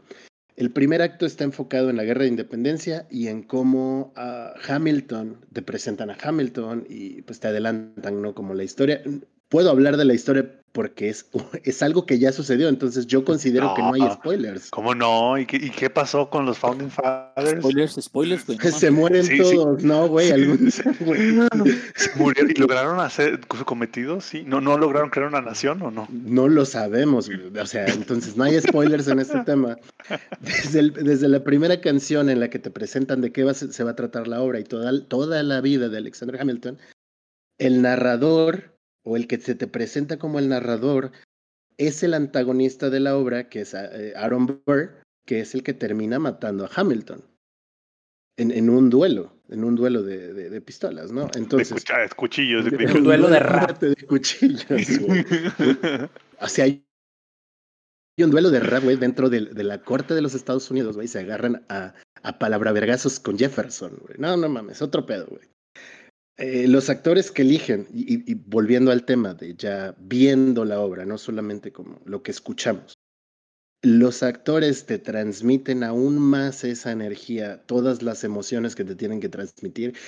Y para los que ya escucharon alguna vez Hamilton y fue como de, ah, pues sí, estuvo chida y no sé qué, les recomiendo un chingo que vean la obra porque sí la perspectiva se eleva aún más el feel, la emoción, ah, musicalmente incluso, las risas, porque sí tiene como que sus comic reliefs cuando hablan del rey George. Básicamente el rey George lo toman como un bufón. Y ahí están los comics reliefs en la obra, cosas, cosas muy chingonas. Em, te lo manejan en otro nivel. Yo, yo dije, ¿cómo llorar dos horas y media el musical? Porque a mí me había gustado mucho ya, este, solamente haberlo escuchado me emocionaba mucho y verlo fue otro pedo. Tengo amigos, este, de hecho, una amiga que nos escribió en Twitter, ¿no? Así que creo que él repuso, pongan sus preguntas y no sé qué, y Kio nada más puso Hamilton, así, punto. No, no preguntó no nada, solo dijo Hamilton. Entonces, esto también va, va para Kio, para su novio, que, ah, otra, otra, otro dato. La lista de espera para poder conseguir boletos para ver la obra es como de año y medio, más o menos, conseguir boletos. Y alguna vez el novio de, de esta amiga este, tuvo boletos y, because reasons, tuvo que venderlos, ¿no? O sea, yo, yo creo que las personas que ya lo habían escuchado anteriormente ya lo tenían muy como con eh, en un concepto muy elevado. No, yo no conozco muchas personas que, que ya hubieran escuchado la obra eh, eran como cuatro o cinco personas, sin contarnos a mi novia y a mí, y todos coincidían con que era una obra de arte y que Hamilton era lo máximo y que para ellos su musical favorito y todo este pedo. Entonces, si no se han dado la oportunidad de escucharla al menos, pueden hacerlo en Spotify. Si, si tienen la oportunidad de verlo, yo les recomiendo que lo vean directamente ya este, la, la obra completa. Si no tienen Disney Plus, Pirate Bay, y con el torrent, eh, no se van a arrepentir, se los recomiendo muchísimo, sobre todo si les gusta todo este tipo de cosas artísticas. Ya sea que les gusten los musicales o ya sea que les guste, les guste el cine, como un poquillo más, con más profundidad. Y a nivel musical, si tocan algún instrumento o les gusta mucho todo este tema de, de la música, lo le den la oportunidad, porque de verdad, de verdad, de verdad, de verdad, es sorprendente. Es sorprendente. Yo no, de las personas que, que se los he recomendado, les ha gustado mucho y tiene temas para analizar desde muchos puntos. Obviamente, a nivel histórico, no es 100% accurate o hay cosas que, que pasan por alto Ah, para no hacer ver mal al personaje tal cual, porque es, pues al final del día Hamilton aquí es el héroe de la historia, ¿no? Quieran o no, se trata de eso. Y hay muchas cosas que obviamente no son accurate y con lo que uno podría estar en desacuerdo, sin embargo, si lo vemos específicamente como algo artístico, está muy bien hecho, a pesar de no estar 100% apegado a cómo sucedió la historia hay muchas otras personas que se han quejado, que, también me parece algo ridículo. no, es que porque hay actores negros si son los padres fundadores. O sea, Thomas Jefferson es interpretado por un actor negro, George Washington es interpretado por un actor negro, y hay mucho hate al respecto en redes sociales. Porque la gente ah. es. Este. Porque esas personas son muy malas personas. O sea, ¿cómo te puedes poner a quejar de una estupidez tan pequeña como esa? El que sean negros o sean blancos, sean lo que sean, no le quita. Al contrario, creo que al ser rap, por lo general, este, se considera como que un género propio del, del hombre, bueno, no del hombre, sino de los negros. Entonces, sería simplemente darle como que el lugar musicalmente en donde debe de estar. Que a final de cuentas, bueno, no creo que sea tan importante el color de la persona siempre y cuando, si sabe cantar, si tiene ritmo y puede rapear, chingada madre, quien sea que, los interprete. Que es lo importante, es un musical, chingada madre. Exacto, y es lo que es lo que a mí también como que me saca de no, pero es que es históricamente inaccurate y no sé qué, vato. No se trata de que sea históricamente accurate, se trata de representar algo porque no, no sé cómo esté el tema en Estados Unidos, pero aquí en México, para empezar, se habla muy poco de las independencias de otro país, o en general, ¿no? O sea, nosotros a veces no tenemos como, no sabemos todos los sucesos históricos, o, incluso los más importantes. Hemos visto videos de eso en los noticieros infinidad de veces, ¿no? Personas que no saben pues, ni cuándo es la independencia o cosas así, ¿no? Entonces, menos vamos a saber de la independencia de otro país pero se, hablaba, se había hablado muy poco de, de, Alexander Hamilton, a pesar de ser un padre fundador. Entonces, creo que aquí lo más importante es este, ver un poco más de lo que fue su vida desde un punto de vista artístico. Y Lin Manuel Miranda lo logra de una manera increíble. De verdad, o sea, a mí no me gustan los musicales. Y Hamilton sí me dejó. No, no, sigo sorprendido.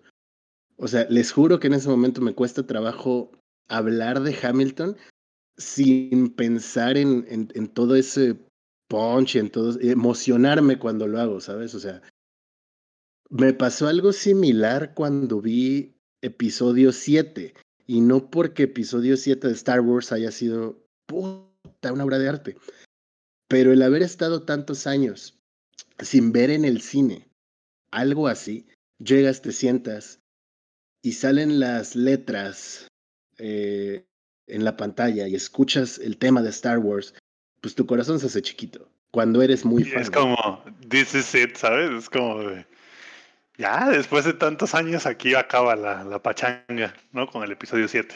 Creo que ese es el feeling. E, exacto, o sea, estoy por ver lo último. Es, es, es eso, sí, como es, es, bonito porque se te hace el corazón pequeño y se te corta la voz y todo este pedo. Y a mí me pasó con Hamilton, o sea, empieza, vemos el castillo de Disney, ¿no? Pero ya empieza a sonar de fondo la música de Hamilton. No, no, no, o sea, eh, yo no, no pude contenerme. Otro pedo, otro pedo. Si no lo han podido ver, si no tienen la posibilidad de verlo tal cual ya la obra, ve Vean en YouTube el primer acto que está con Animatics para que puedan tener también ese feeling como de, de ver a los personajes y todo esto. Y ya aventarse el, segundo acto en, en, Spotify. Está muy chingón, insisto. Eh, el primer acto también tiene mucho que ver porque te mete mucho punch, es mucho de la guerra y cómo, cómo logran derrotar a los ingleses, todo este pedo. Y el segundo acto ya es un tema más político de cómo Hamilton está metido, eh, pues es la mano derecha de George Washington, cómo le está ayudando a gobernar, sistemas, este, hasta vuelve interesante un sistema político, cabrón, o sea, así de chingona es la obra. Tiene, tiene risas, tiene cosas muy tristes, tiene acción. No, no, no, no, no. O sea, no, no sé qué más decir. Y sí, sí me estoy viendo muy fanboy, la neta, pero no se los puedo negar mis panas. No les voy a mentir, mis panas. Soy muy fanboy. Después de haber escuchado algo tan chingón, me fue imposible no volverme fanboy de esto. Si tienen la oportunidad, descárguenlo, o sea, neta, torrentenlo si quieren, si pueden hacerlo en Disney Plus con VPN, háganlo. Si solo tienen curiosidad, vean los animatics en YouTube. Si solo quieren ponerlo de fondo, está en Spotify, hay opciones para hacerlo. Se los recomiendo mucho, se los prometo, no se van a arrepentir. Y de nuevo, esto es de alguien a quien no le gustan los musicales. Me, parece muy curioso eso que, que, comentas, el que, y es cierto, eh, que es muy distinto el, ver un musical, voy a hacer una comparación que a lo mejor no necesariamente tendría que darse, pero lo entiendo porque yo así lo viví igual que tú. Em, yo tengo muchos años, no recuerdo cuándo fue la primera vez, pero tengo muchos años que conozco a este grupo argentino que a lo mejor muchos hayan escuchado alguna vez, Lelutier. Y de hecho creo recordar que fue hace 10 años cuando los vi en vivo. Y sí, igual en el mismo sentido que tú, que muy probablemente ya te sabías todas las canciones, eh, sabías exactamente dónde entraba, dónde salía y todo. Yo así también conocía todo el, toda la rutina que iban a presentar, pero el estar ahí, y, en el caso tuyo que sería al verlos, es un grado de disfrute distinto. Tú a lo mejor ya lo, ya lo viviste en, los tres, eh, en tres niveles, que es al escucharlo, y luego al darte el, el indicio de lo que es en, en, las animaciones y luego ya verlo con los actores, ya nada más te faltaría estar en el teatro para tener la, la experiencia entre comillas completa, porque es, es diferente la energía. Me imagino que tú lo podrás incluso constatar en otros eventos como por ejemplo conciertos, que cuando tú vas a un concierto de un grupo no es lo mismo que ver un concierto grabado. ¿Por qué? Porque la energía del lugar te contagia y hace, que te hagas uno con el entorno. Entonces sí es cierto, el Incluso si ya lo han escuchado, vale muchísimo la pena el intentar el siguiente nivel de la, de la inmersión, de la experiencia, en este caso verla. Y yo lo comparo mucho a Hamilton con Lelutier. No he visto Hamilton, pero yo sé que es algo similar en el sentido de que es juntar distintos, mm, ¿cómo decirlo así?, medios para contar una historia que a lo mejor el, en haberlo hecho de las dos formas por separado, que en este caso es o leer el libro en el cual se basó o escuchar únicamente la música sin la letra, no hubiera sido la misma. Pero al momento de juntarlo con, con la puesta en escena da una combinación eh, que por el éxito que ha tenido obviamente es algo único. Y sí, la verdad sí me llama mucho la atención de verla. Qué bueno que existe, no sabía que, que existía una versión, este, vaya, entre comillas, la película que puedas ver. Eh, y probablemente busque la forma en cómo poderla eh, escuchar o ver ahora que ya cuento con esta grandiosa recomendación que acabas de hacer, Lex. O sea, eh, próximamente yo creo que te comentaré qué me pareció si es que me doy el tiempo para, para experimentar lo que es Hamilton. De hecho, ahora sí que ya me contagiaste, ya, ya se me antojó verla a mí también. Es que em, hay, no sé, o sea, de verdad ya ni siquiera sé cómo, cómo describirla, güey, porque sí fue una experiencia. ¿Religiosa?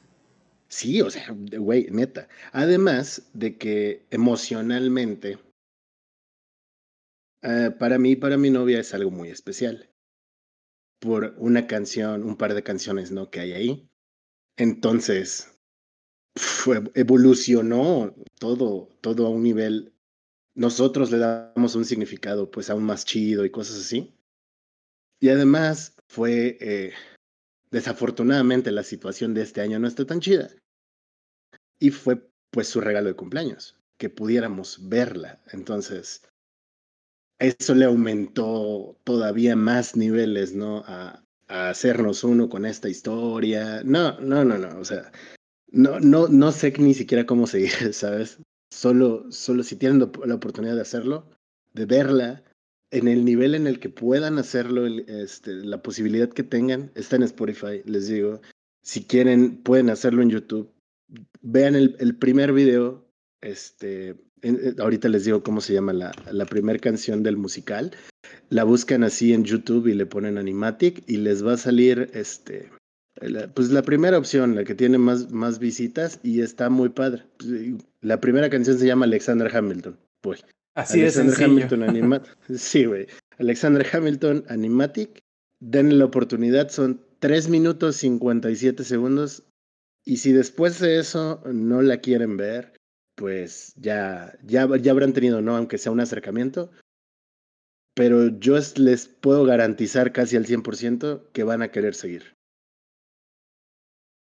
Perfecto. Y entonces, eh, quiero que vamos a hacer una, como si esa transición bastante extraña, porque primero, son temas que por lo general no tomamos, o no tocamos, mejor dicho, porque en, realidad no somos expertos en este tipo de temas, pero creo que em, vale la pena de menos eh, discutir la situación detrás de y no necesariamente ser nosotros los jueces dentro de lo que está bien o lo que está mal, pero este fin de semana, o mejor dicho, ya para terminar la semana pasada, eh, pues digamos que sucedieron unas eh, situaciones alrededor de la organización de este evento o esta serie de torneos de juegos de pelea que conocemos más coloquialmente como el Evo Championship Series, que bueno, ustedes recordarán o conocerán por una serie de, de videos bastante famosos con los mejores momentos de los torneos de los años pasados, y también porque son muy, muy, muy populares. Muchos incluso los llegan a, comparar con las Olimpiadas de los videojuegos, y yo creo que, eh, aunque es un poquito vanagloriante, pero yo creo que sí tienen cierta razón en que sí es el, es el evento de verano de videojuegos por excelencia. Em, ¿Qué sucedió? El pasado miércoles eh, por la noche, eh, un usuario de Twitter, o un usuario de Twitter, mejor dicho, em, aprovechó esta oleada que han estado viendo estos últimos días, estas últimas semanas, en cuanto a explicar o, sacar a público ciertas situaciones de abuso o de em, violación de, la de confianza y de todo esto que tenga que ver con abuso sexual o con abuso físico. Em, bueno, este usuario relató su historia para con uno de los organizadores, y no nada más uno de los organizadores, sino el presidente operativo de la compañía que va detrás de Evo, o de Ivo, y comentaba una serie de situaciones que, aunque probablemente no podríamos decir no con esto quiero decir que lo que, lo que hizo Joey Cuellar estuviera bien, pero yo creo que no necesariamente es abuso sexual, pero sí es como un tipo de coerción hacia eh, menores de edad a hacer actos que digamos que no son los más de los cuales te puedes enorgullecer. Bueno, a final de cuentas, eh, después de que estas declaraciones, estos alegatos, estas acusaciones eh, estuvieron en el público, rápidamente todos los juegos que eran como que la cartelera principal del evento que se iba a dar en línea este año por la situación de la epidemia, eh, empezaron a deslindarse del evento. Fue Street Fighter V, fueron los primeros en decir que condenaban este tipo de actitudes y que de ninguna forma querían verse relacionados o eh, que de alguna forma se pensara que ellos están a favor de eh, este tipo de actos y de actitudes, por lo tanto simplemente renunciaron al evento. Luego hizo lo mismo Mortal Kombat, Killer Instinct. Creo que mm, Schoolgirls, creo recordar. Pero bueno, puede estar mal en cuanto a los títulos en específico. A final de cuentas, el evento se desarmó por completo. Y fue en ese momento en donde empezábamos a platicar en el grupo de WhatsApp que teníamos, en que dependiendo de cómo se dieran las decisiones dentro de la organización, dentro de lo que es em, la administración de la empresa que lleva a cabo el IVO, bien podríamos estar viendo no solo la cancelación del evento del año, sino probablemente el desmantelamiento de toda la compañía y de todo el evento de aquí en adelante. Muy similar a lo que sucedió con otras organizaciones de esports que en las semanas anteriores a estas habían estado teniendo situaciones muy similares en donde no nada más integrantes de las organizaciones de esports como fue con eh, Method Esports, Em, en donde todos los integrantes de los distintos equipos que la organización manejaba se fueron deslindando de la organización, así como también toda la eh, estructura administrativa de atrás y terminaron desbandando por completo la organización. Em, digamos que esa era como que lo que yo pensé que probablemente iba a suceder. En el que ya saben cómo son algunas organizaciones o cómo son algunos cuerpos administrativos en donde eh, supongo yo que pensando lo mejor del miembro eh, presidencial, por decirlo así, como en el caso que sucedió con Joey, eh, queriendo protegerlos y pensando lo mejor de ellos, pues busquen la manera de cómo no afectarlos tanto. ¿Qué sucedió? Joey salió a decir que aceptaba las, bueno, no, no tal cual, pero es lo que daba a entender, que aceptaba las, los alegatos como verdaderos que aunque esos actos habían sucedido muchos años atrás, eh, y aunque él ha ido eh, mejorando como persona, procurando no caer en ese, mismo de ese mismo tipo de actitudes, que eso en ningún eh, momento y de ninguna manera excusa ni redime las actitudes que él tuvo cuando joven, que eso fue en los noventas, y que estaría abandonando la organización. Este fue, yo creo, el momento más importante de todo este, ¿cómo decirlo?, problema, porque le da la oportunidad al evento de, primero, fue cancelado, pero le da la oportunidad al evento de, seguir em, estando vigente en los años próximos, que yo creo que es lo que va a suceder.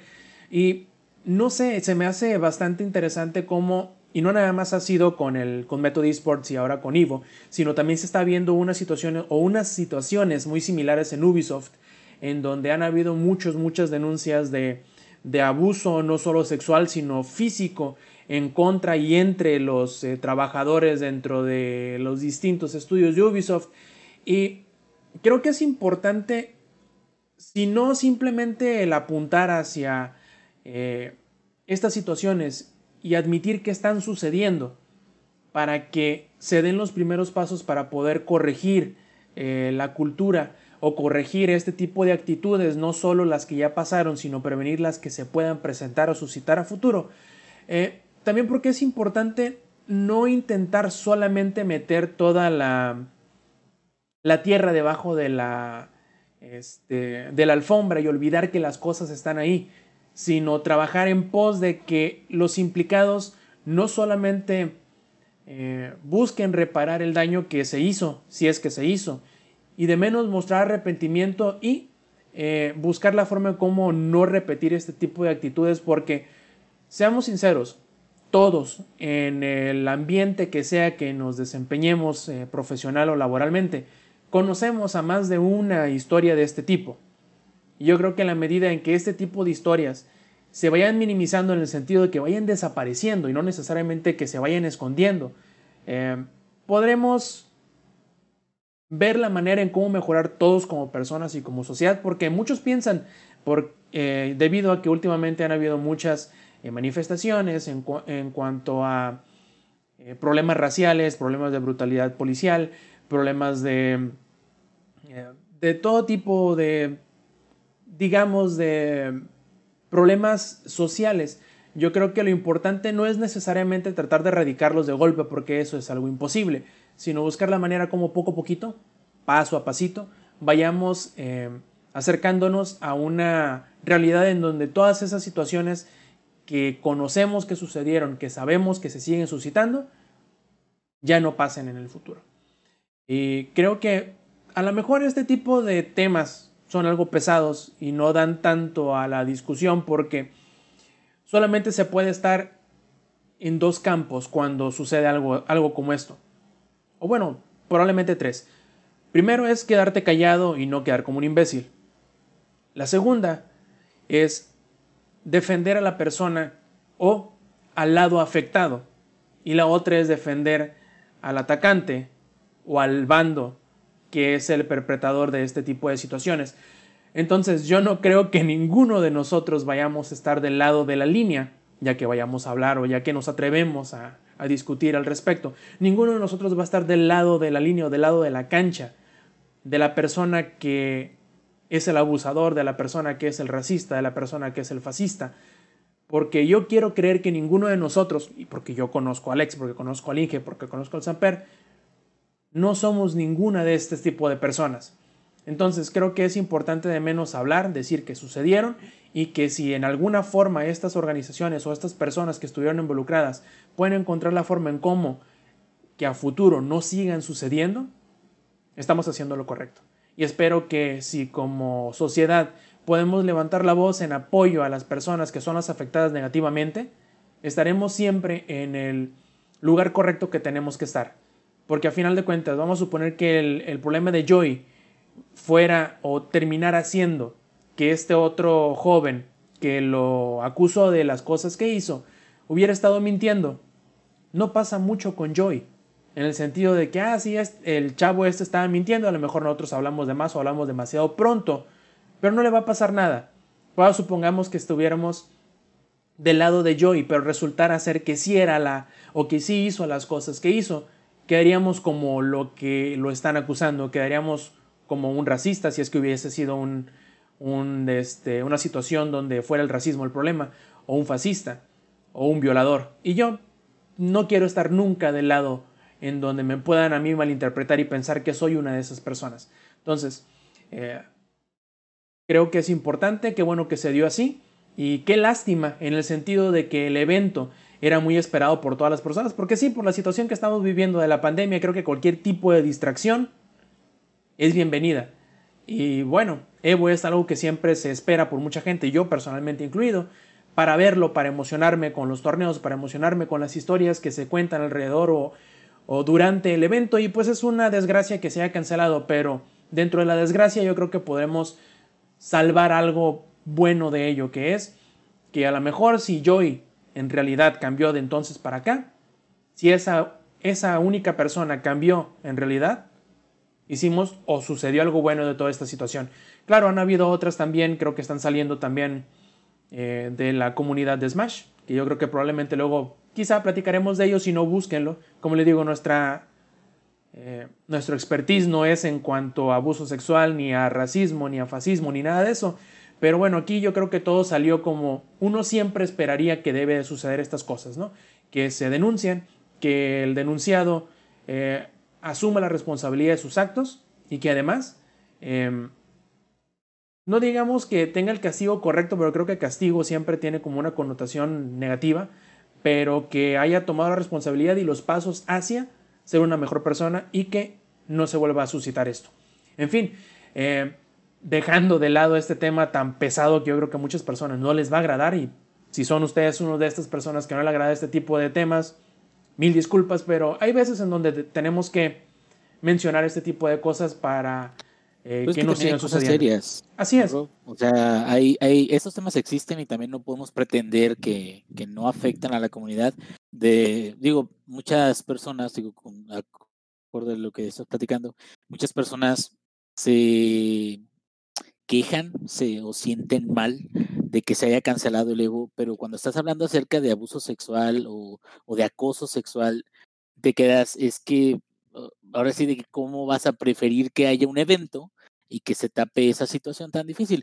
Es muy complicado la situación en la que estamos porque eh, mucha gente defiende lo de, ¿y qué si es inocente? ¿no? ¿Qué si no, no sucedió realmente? No pasa nada. Y bueno, Eh, exactamente, el, el, problema es ese, pues que, que más bien creo que hay que darle más visibilidad a ese tipo de problemas.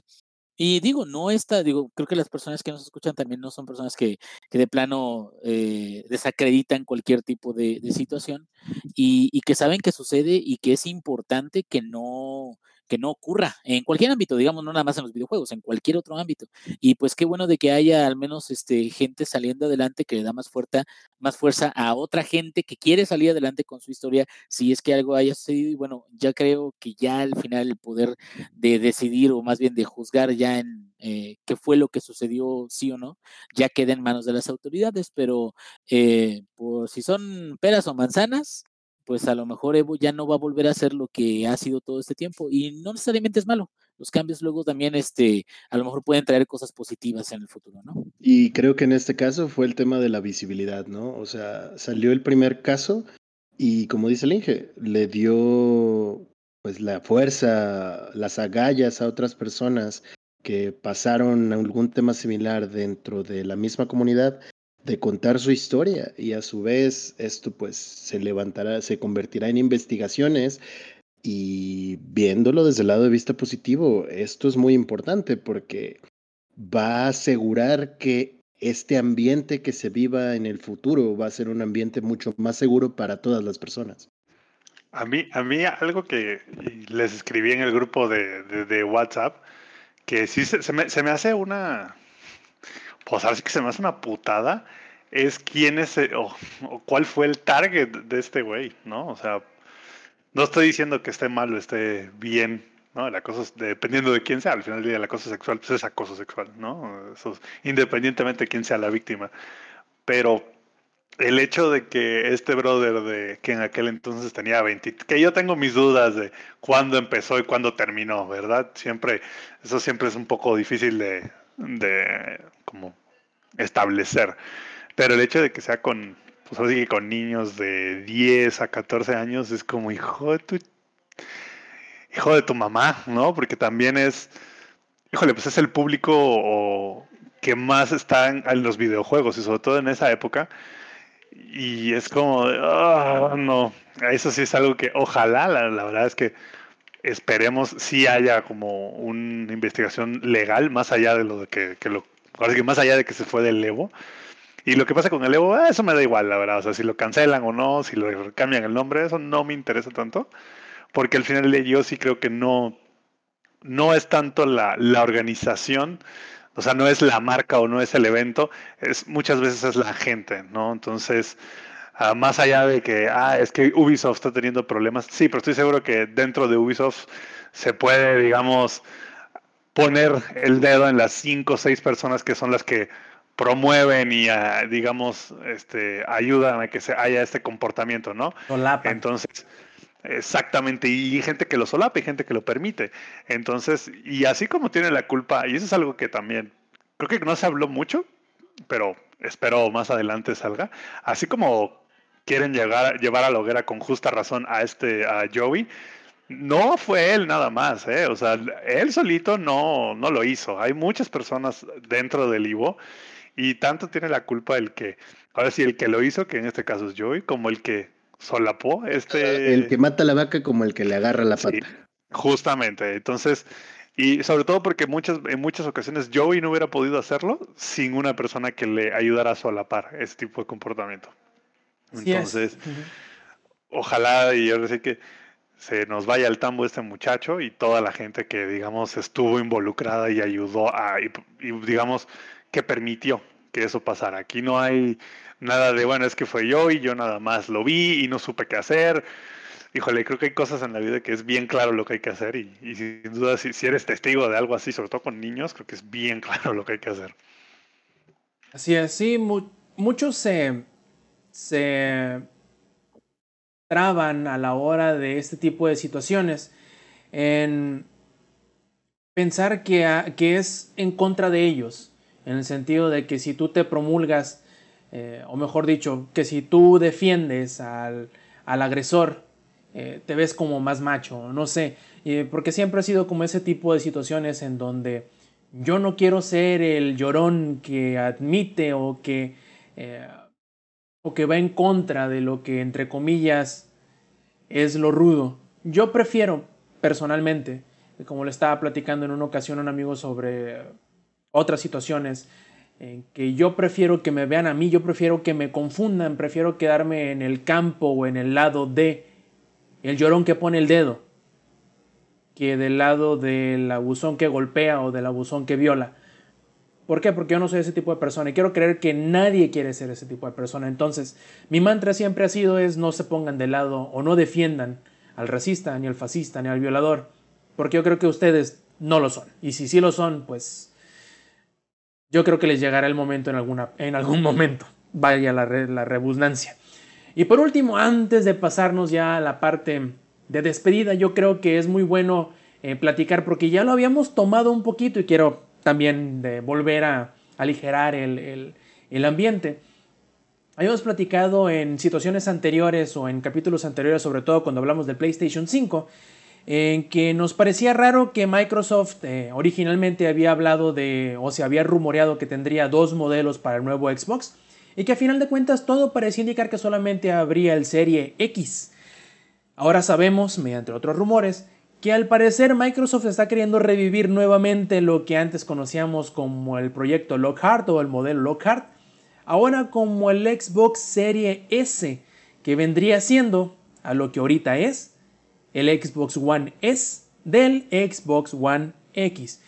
Yo sé, los nombres son muy rebuscados, quizás son un buen trabalenguas, pero Microsoft yo creo que se metió en esa, en ese, se arrinconó a sí mismo de la manera más tonta. Pero bueno, ah, más allá de los nombres de las marcas y de la confusión, creo que es interesante la cosa que está haciendo porque mientras que el PlayStation 5 divide sus dos modelos entre el que tendrá la lectora y el que no, el Xbox Series S será entre comillas idéntico en cuanto a memoria y a CPU, pero será menos choncho en el lado del GPU, lo cual quiere decir que los juegos pueden ser idénticos en cuanto a funcionalidad, solamente que uno se va a ver mejor que el otro.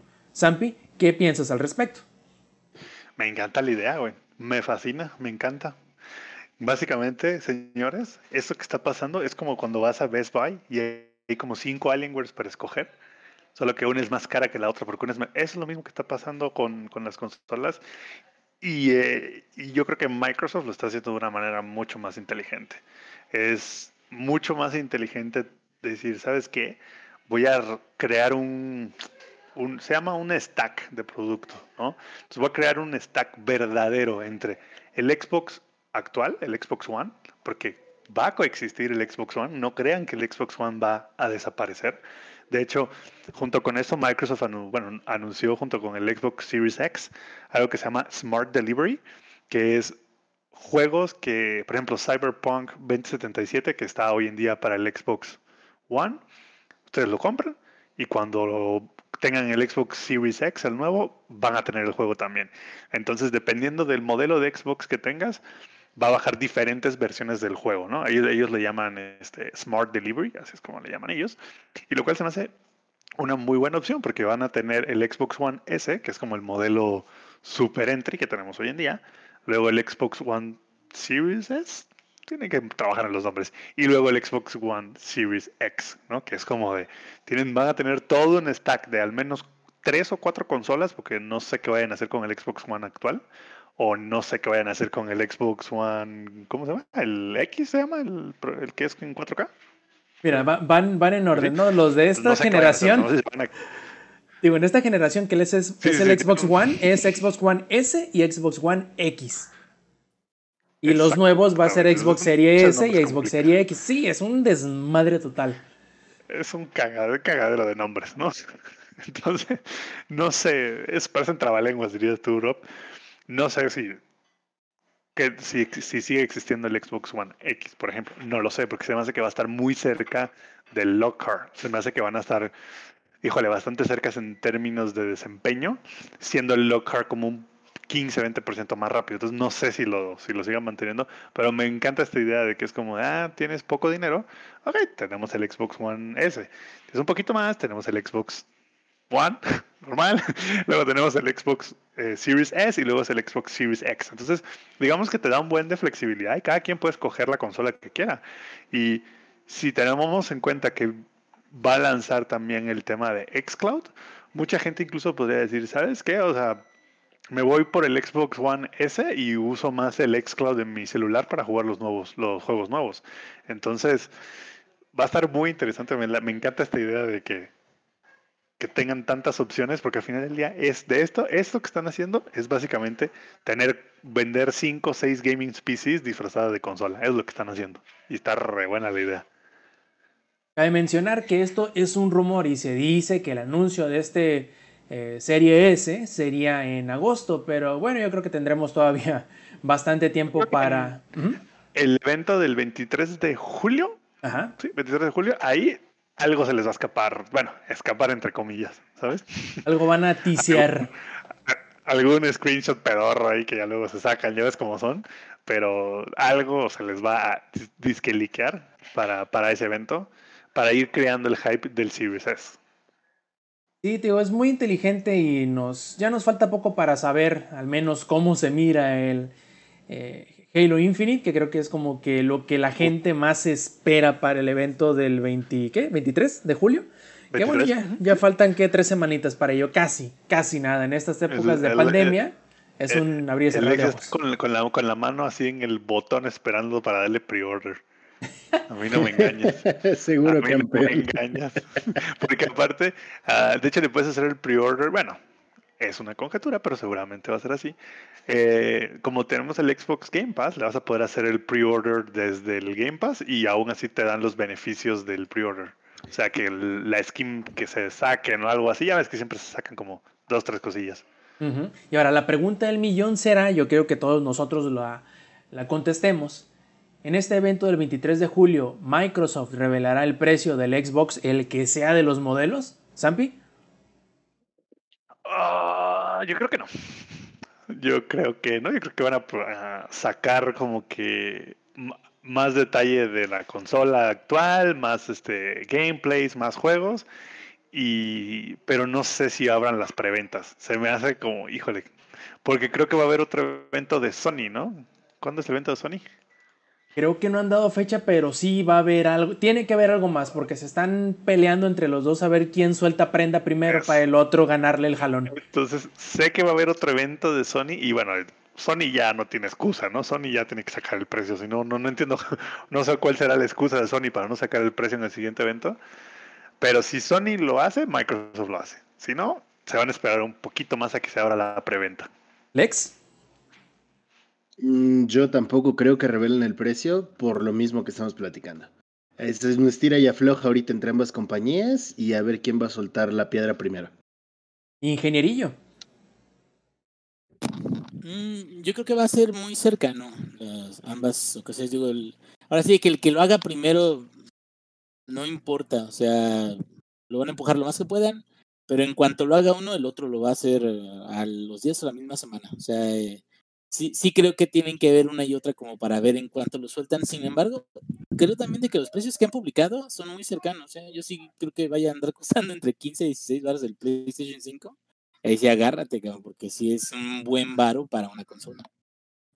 Y yo también creo que no van a anunciar el precio todavía porque, híjole, vamos a suponer que salga, como dicen los rumores, por ahí de mediados de octubre yo creo que podrían incluso esperarse hasta el mes de agosto para anunciar bien bien, o hasta finales incluso, el precio de iniciar sus preórdenes. Pero bueno, eso ya lo descubriremos dentro de unas cuantas semanas. Y ya habiendo relajado el, el escenario, ya podemos pasar a la sección final del podcast, que son los saludos y las preguntas. Empecemos con el ingenierillo. Tus saludos, a ver, carnal. Pues saludote a toda la gente que nos esté escuchando. Y eh, fíjate que eh, digo ya, ustedes recuerdan que yo tenía, bueno, participaba en un podcast de controles y ahí eh, un compañero, este, Israel, el lobito blanco, eh, ha estado sacando unas cosas muy interesantes. Les mando un saludote y me pido nada más de que les mencionara que también tiene a su disposición un sitio que se llama La Guardia Geek, que está sacando videillos y todo eso. Lo está echando muchas ganas y le mando un saludo. Ojalá le vaya muy bien con eso. Y saludo también a toda la gente que eh, nos manda preguntas, porque no nada más es escucharnos, es también la interacción. Así es. Lex. Eh, bueno, esta semana estuvo cargada de cumpleaños. Bueno, sí, la semana pasada, este, de amigos míos. Eh, saludos primero para los cumpleaños. Saludos para Gonzalo, que nos escucha todas las semanas sin falta, que me reclamó la vez que no le mandé saludos, perdóname amigo. Feliz cumpleaños de parte mía y quiero pensar que de todo el staff del Showtime Podcast. Eso fue el 3 de julio. El 4 de julio fue el cumpleaños de mi novia, que como les decía, su regalo fue Hamilton y bueno, este, la pasamos muy chido, la, la, la, amo mucho. El 5 fue el cumpleaños de una de mis mejores amigas, Grecia, que es novia de Gonzalo. También saludos para ahí la, la, la, hermana cercana del Tom Nook, capitalista White en Grecia, un abrazo. Sigue jugando Animal Crossing. Abrazote. Saludo también para toda la banda que nos está escuchando y especialmente también saludos para Kio y para Iván, su novio, que nos hicieron el favor de, de conseguirnos el torrent de Hamilton y que Kio, además, en la semana, yo pensé que había sido una broma. Tuiteé así como en el desmadre que me regalaran Iceborne y que lo cambiaba por mi alma y me dijo, en la quincena te lo regalo. Y que me lo regala en la quincena sin falta. Te cayeron los calzonones. Sí, claro. Además, cabe mencionar, o sea, solo para que sepan la importancia de Hamilton, no hablé de Iceborne por hablar de Hamilton. Así de cabrón está.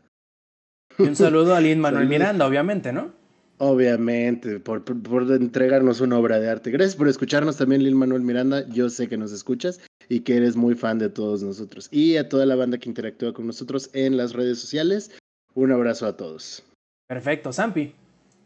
Pues primero saludos a Jocelyn, la señora del Alex. Feliz cumpleaños para ella, que efectivamente fue el sábado, ¿cierto? No, no me equivoco. Sí, sí, el sábado. Eh, saludos a la mimosa, evidentemente. Saludos a mi señora también a todos los que nos escuchan, a la gente del Dell Gaming Club que, que ya pronto se acerca el torneo de, del Fortnite. Y andan todos así de que increíblemente emocionados, ya hasta me llegaron preguntas si pueden este, participar familiares y todo, entonces eh, muchos saludos a ellos y como ya dije, a la Dios por su cumpleaños. Y, ah, bueno, y, también al segundo ojo de Alex, eh, también saludos a, a, ese segundo ojo que ya tiene mi tercer, hijo. Mi, tercer ojo. Que ya tiene como que un hijo y dices, no sé, es algo ahí bien extraño, pero saludos al tercer ojo de Alex. Tan cabrón. Viejo puto. Perfecto. Yo antes de pasar a los, eh, a los saludos de la, de la, audiencia y las preguntas, que tenemos una, eh, también le mando un saludo a María, mi novia, que pues sabe ella muy bien que la amo mucho y después de tres semanas de no verla, por fin el sábado pasado la llevé un poquito de cena y este, pues ahí estuvimos con, conviviendo un poquito. Y, escuchando a Barry White, if you know what I mean. Obviamente que no, porque estábamos en la sala de su casa. En fin, es. y luego, y luego eso cuando detenido a la No, pues, pues, si están los papás, no, el respeto ante todo, hay que ser maleducados. ¿A qué morro de secundaria detenido eso? Cuéntame. Eh, como eh, soldados valientes han muerto en peores situaciones. Eh, pero en fin, pasemos a los saludos. Ahora sí bien, a los de la audiencia, un saludo a mi carnal Rion Jun hasta allá hasta Japón, que sabemos que ya está dando otra vez sus rondines en las tiendas de las monas chinas. A Omega X0 que nos pregunta, OST o Original Soundtrack favorito o tema principal favorito de videojuegos, ingenierillo siempre me ponen de frente. A huevo. A ver, déjame. Te agarraron comiendo tu camote. Si tú eres el protagonista, Inge. mira. Tú eres la estrella. recientemente, eh, creo que de, de, de, los mejores temas que he escuchado son de. Recientemente, de Persona 4. Eh, están muy catchy. Dicen que Persona 5 también tiene muy buen, buen OST. Eh, las rolas y el soundtrack de cada monstruo de Monster Hunter World están al mero pedo, güey. Y unas de las que me gustan mucho también, que vienen también en el OST de, de este, su disco, eh, son las de Yakuza Zero. Tienen muy buenas, está bien la de eh, Baka Mitai, güey. Dame, dame, dame yo. Una chulada, cabrón. Pero esas son las que ahorita se me vienen a la mente. A ver, Lex. Mega Man X, no lo dudo ni un segundo. Mega Man X es mi original soundtrack favorito del universo y actualmente sí estoy muy enamorado de Monster Hunter World en todo su esplendor. Y el soundtrack de, de este juego es precioso. Además que para la actualización, ya en tu casita, vas a poder poner arreglos de jazz de los temas de Monster Hunter y estoy enamorado también. Chulada, Zampi. Yo, así como Lex la tiene bien fácil, yo también. Doom.